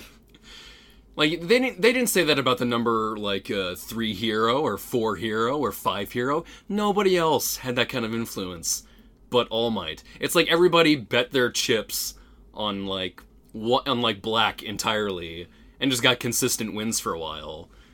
But I don't know, like like it, it was that moment in the in the series where I realized like, yeah, how is society gonna go forward now? Because everybody relied did kind of rely way too much on All Might to keep the peace, and now that's gone. And uh, I think we're gonna be in for some rough times ahead, folks. Yeah. Like, I hope we have a plan. Yeah, because like everyone's just like, what do we do now? Like it, we had the great moment where All Might won, but it's just like he's he's done. That's it. We're not gonna have that moment anymore unless somebody steps up. But who's gonna step up? Like, is there anyone just like him? Who knows? Precisely. It's this. It's this sort of limbo everybody's kind of finding themselves in now.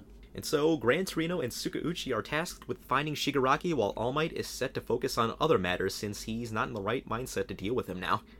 Meanwhile, the world is feeling all those effects of All Might's retirement, and one notable person is Endeavor, as he's now officially the number one hero by default, but he doesn't accept it, you know, he didn't earn it, he didn't win, All Might just lost. Well, what I find interesting and very complex about uh, that, though, is that I think it's not just the fact that he didn't like earn it; it's the fact that he didn't earn it his way. Yeah, it's that it's because he didn't earn it his way through uh, Shoto. He didn't earn it through himself and like his uh, all the sacrifices he made with his family life over time. You know, you are looking you are you're looking forward going forward. We're going to be looking at uh, not just Endeavor, but a man who is literally turned turned himself into like the worst possible version of himself just to obtain obtain a dream, and now that dream's out the window. Yeah. Every, every everything he worked for before out the window, completely pointless. Yeah, like the whole reason like he had Shoto Todoroki in the first place is like, yeah, that's gone. He can't surpass All Might because All Might's gone. All of his plans down the drain. Yeah, just like and now he's just got what he has, and he didn't earn it. Just like here you go. Just you're the number one hero. Have fun. Yep, exactly. Yeah. I yeah, going forward, we're gonna be looking at a man who's gonna have to like come to terms with all the shitty things he did, and how like now, you know, none of it came to fruition. Mm-hmm. You know, he's got what he wanted, but he's got nothing else other than that. Nothing else. Just like everyone else. What next? Also left wondering what next is Deku, but uh, later that night he gets a text from All Might to meet him at the beach, the very same beach Deku cleaned up in season one. Deku and All Might uh, run to each other. It's all very happy and fun. You know, you get like little like uh, shading all around the all around the uh, the borders. Little the sparkle effects, Little sparkle yeah. effects. It's like it's gonna be a happy reunion, and then All Might proceeds to give him a Texas smash. More like a Rhode Island smash. Yeah, DC smash. DC smash. There we go. and then he begins to uh, give out to Deku about getting himself involved in a dangerous situation. And I love his line here where he's like, You kids have some bad influences. And I bet Deku was thinking, I learned it by watching you! oh, yeah, that's right. Still. He informs Deku of his retirement, and then he gives out to him more about how Deku keeps running into all these situations, you know, nearly killing himself, breaking himself at every chance he gets, but he then says how proud he is of Deku for being able to save Bakugo without injuring himself or fighting any villains, because, like, you know, and all that, we do forget that, like, yeah, they didn't fight any villains, they saved Bakugo, no trouble, and everyone was safe and sound. Still technically mission accomplished. And they hug, and All Might vows to keep training him. You know, he says, like, hey, you're stuck with me. And it's just really sweet, and then, like, they both start crying, and All Might's just is all like, hey, what did I tell you about crying? You know, stop the waterworks, but he's still really tearing up, and it's, ah, I love it. Aww. Like, they are father and son. How can you not see them as father and son? So, other than training Deku, what's All Might gonna do now? Well, he's going to focus more on being a teacher to all of his students and not just Deku, and his first order of business is to convince the parents of the students to allow them to stay in the newly built UA dorms starting next semester. And uh, we start to get like uh, these little mini conversations here with the uh, with uh, Aizawa and All Might talking to the parents of the 1A kids, and uh, just want to say, what do you think of them? Like uh, seeing some of the parents here. Well, one, it's just well, one. I was just very happy to finally see some of the parents around here. I mean, we don't see everybody, of course, but Mhm. like you know, we see just enough to get a get an idea of what's going on here, and uh, and rightfully so because how do you convince parents to the parents of the kids that were just endangered because you weren't able to protect them and convince them to put them in your care to protect them going forward? That's an awkward situation to be in. Hey, we almost got them killed a second time, but hey, you know, third time's the charm.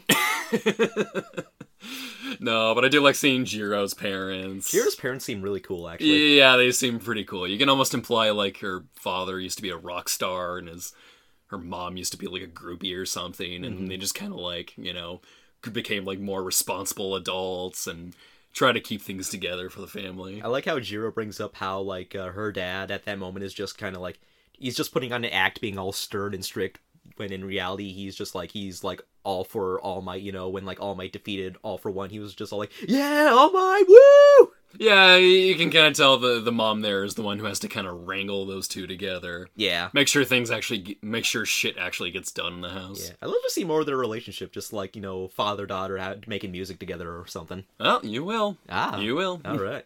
But also uh, another set of uh, family dynamic we got to see is the uh, the Bakugos. With uh, Bakugo's mom, that probably makes a lot of otaku very horny, and also his dad, Ned Flanders. Essentially. Idly ho, Crickerinos. Uh, well, we see where Bakugo gets his literally everything from. Where he gets his moxie from his mom. Uh, but a sweet little moment though, where she actually uh, says that she does actually appreciate uh, what Aizawa said about her son, that he does have some uh, pretty good conviction, and that, uh, and also that some uh, time out of the house, uh, not being around the being around the two of them and bothering them so much, Yeah. will actually be good for the kid. Oh yeah, I'm pretty sure that's gonna do like uh, wonders for like uh, Mr. and Mrs. Bakugo's relationship, not having Katsuki in the house. Oh yeah, you you know they like first night they get him out of the house, they're gonna bone so fucking hard. It's gonna be explosions up the yin yang. gonna have that finally have that second honeymoon. and so after meeting with the Bakugos, All Might heads out to the Midoriya household to visit Deku and Mama Midoriya. And I love how awkward and, they, and nervous they are about uh, All Might being in their home. They're, they're all like, uh, "Just calm down, mom. You know, it's just the formal symbol piece in our house, right in front of us. You know, just Superman came to your house for some tea. Yeah, you'd be shitting yourself too. Yeah, probably. Also, uh, I like this cute moment here wherein uh, All Might passes by uh, Deku's room and he looks in and he sees all of the merch that Deku has collected over the years and he kind of gives like a very approving smile and chuckle. Just like, I really did sell out. Uh, So we get Mama Midoriya's conversation with All Might and how she doesn't approve of Deku attending UA anymore. And I'll splice you in uh, bits and pieces of the scene because it's it's a really good one. Izuku has admired you for so long, even though he never developed a quirk as a kid. And then, miraculously, one suddenly appeared. But ever since enrolling at UA, my child just keeps getting hurt. Look at his arms. He can't keep this up. One fight, one villain, and he might never use them again. I watched you on TV and I saw what that man did to you. As a regular citizen, I'm so thankful for your bravery. But as a mother, I was terrified. Izuku wants to be just like you.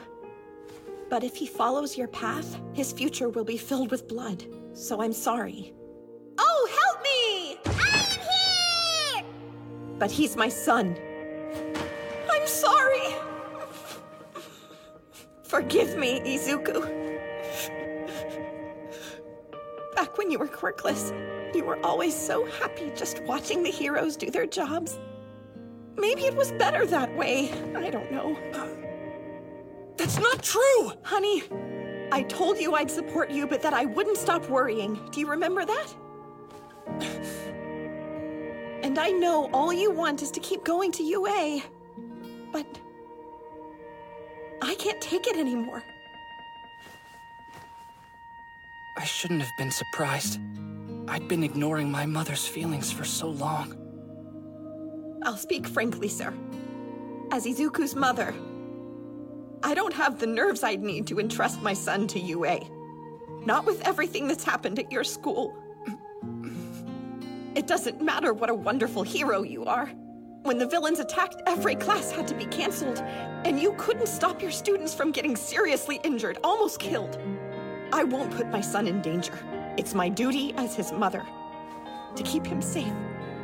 Ma'am, It's not like that, Mom! It's my own fault that I kept getting hurt! The teachers warned me over and over again, but I didn't listen! So you're saying you didn't learn?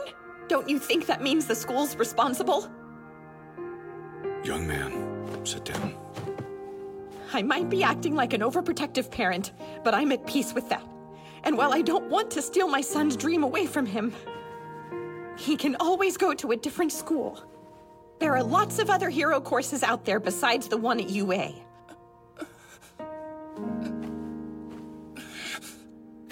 What do you think of this? Uh, it's it's a it's a it's another one of those like really like uh, nice relatable moments where you're just seeing somebody who's um seen her little boy suffer so much and destroy himself in pursuit of his dream, one that uh, he just until recently was finally able to, um, you know, it like jump headlong into. And God, you can really understand this woman and where she's coming from. Like she's probably had like six heart attacks at this point. You can tell she has a panic attack every time. Every time Deku goes through a heroin experience, and what parent wouldn't? What parent wouldn't be so concerned that their kid is gonna get like their head put on a spike or something after if like they like go out on like a summer camping trip? It's real and understandable. So yeah, this woman has genuine fears, and it's and it's very well written to where you completely understand where she's coming from. And I do like the uh, the moment where Deku tries to like convince his mom to like let him stay at UA because he brings out the uh, the note that uh, Kota wrote to him saying like, "Hey, you know the training camp may have screwed me up, but like I still ended up saving someone. There's, there's this kid that like really appreciated my help and kind of looks up to me at this point, and you know I want to do more to like other kids and other people in the world, just like that." And also, uh, I'm pretty sure Deku waited until after this conversation was over to tell them about how he got punched in the balls by this kid.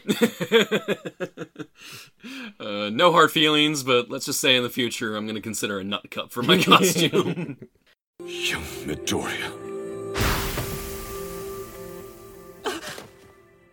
You are not just an aspiring hero following in my footsteps. You are on your own path toward greatness. As your teacher, I must walk beside you. I'm afraid I haven't been upfront, ma'am. Please allow me to try again. I believe that young Izuku is the right person to succeed me. That is, he is my choice to become the world's next symbol of peace. Huh? Hold on. What are you saying, All Might? What is this? It's an apology.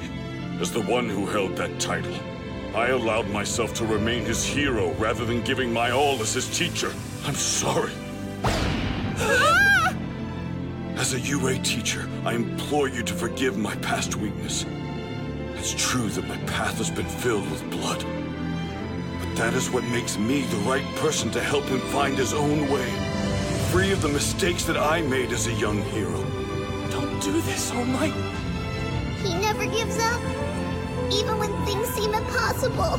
Do you think I can be a hero too? The heroes at UA know that things can't continue as they've been. We're committed to ensuring the safety of our students from here on out. It's our top priority. Look not at the current UA, but toward the future. Will you allow me to devote myself to young Izuku? Together we will go beyond. I will lift him up. And I will protect your son, even if it costs me my life. And also another moment I really like is how uh All Might tries to like uh convince uh Mama Midoriya here where like he powers himself up for just enough time to like bow before her, you know, like he's not doing this as like Small Might Toshinori, he's doing this as like symbol of peace, you know, trying to get down on like someone else's level. well, and straight up admitting too that Midoriya is the one that he would entrust the future to as well. Those that's high praise. yeah, from like your basically your Superman right here. Precisely. And so a promise is made. Deku can still attend UA as long as he's careful and as long as All Might is there to protect him, and you know he's going to be there every step of the way. Though I kind of wonder if uh, after that conversation was over, if uh, before All Might left, he kind of asked Deku if his mom was single. like, hey, uh, young Midoriya, I kind of noticed that it's just you and your mom living together, and uh, don't see your father around anywhere. I'm just, you know, Yeah, no, I got a dad. yeah.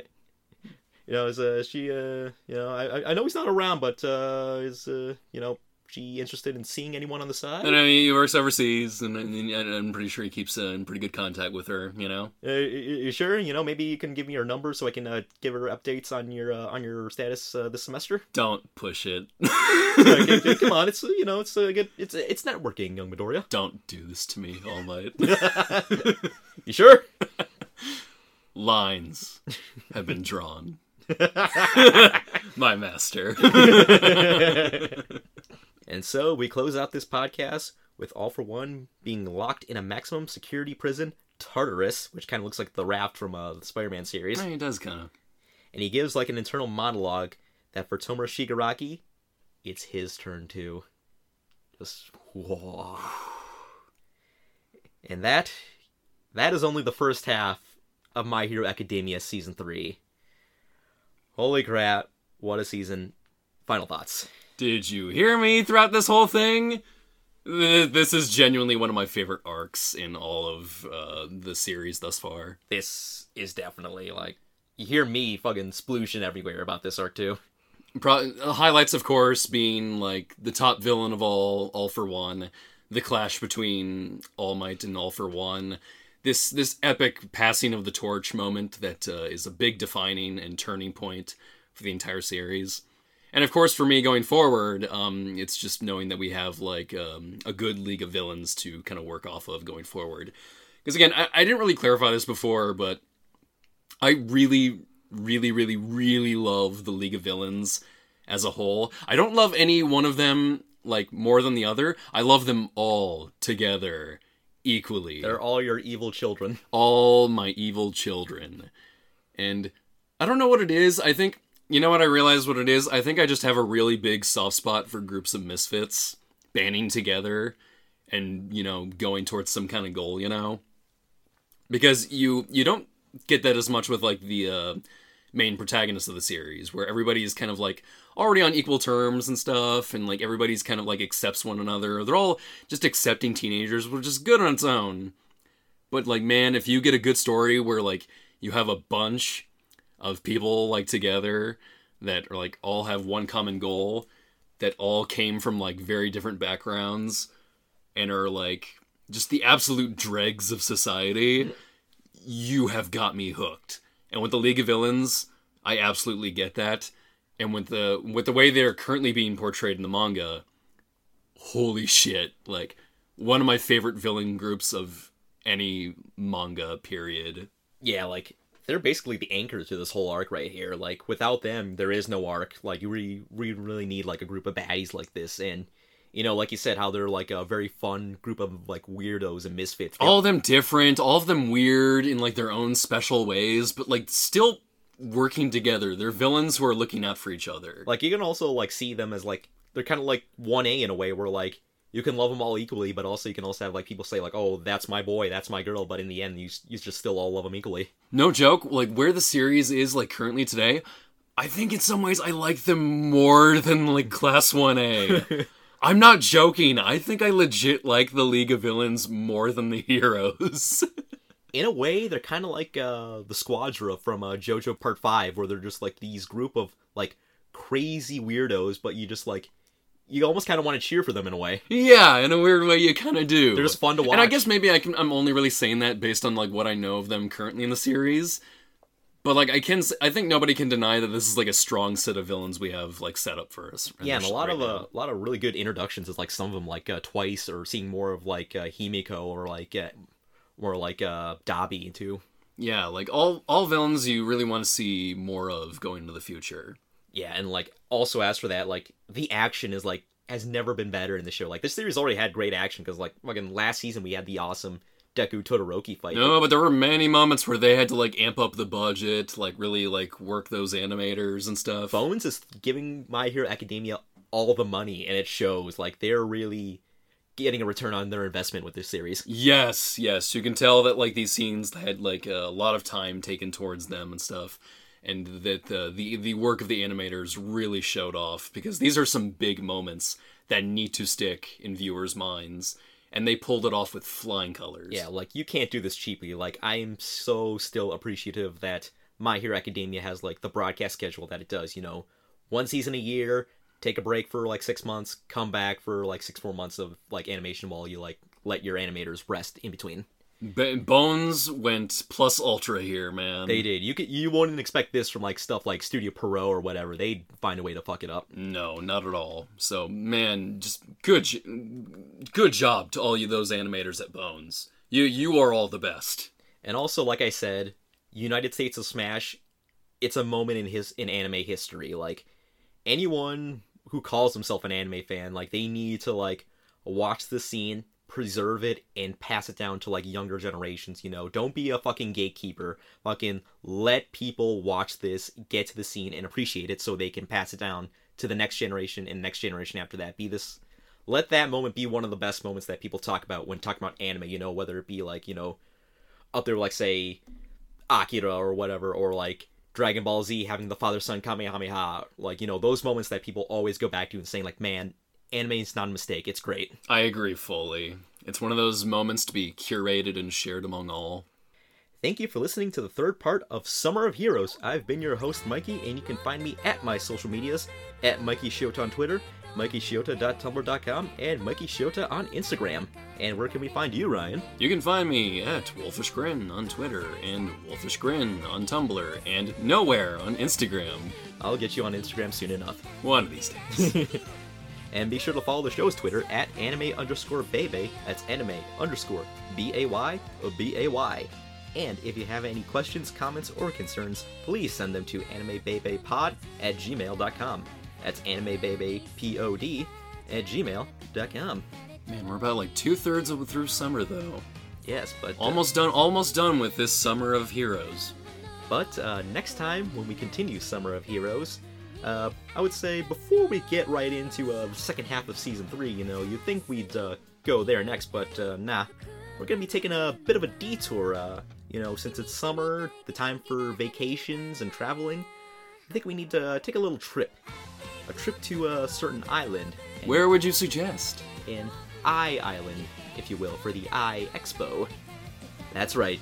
Next time we'll be covering the My Hero Academia movie Two Heroes. Ha! I thought it was the second half, but no, movie time. Movie time. But until then, thanks again for listening, and this has been Anime, baby!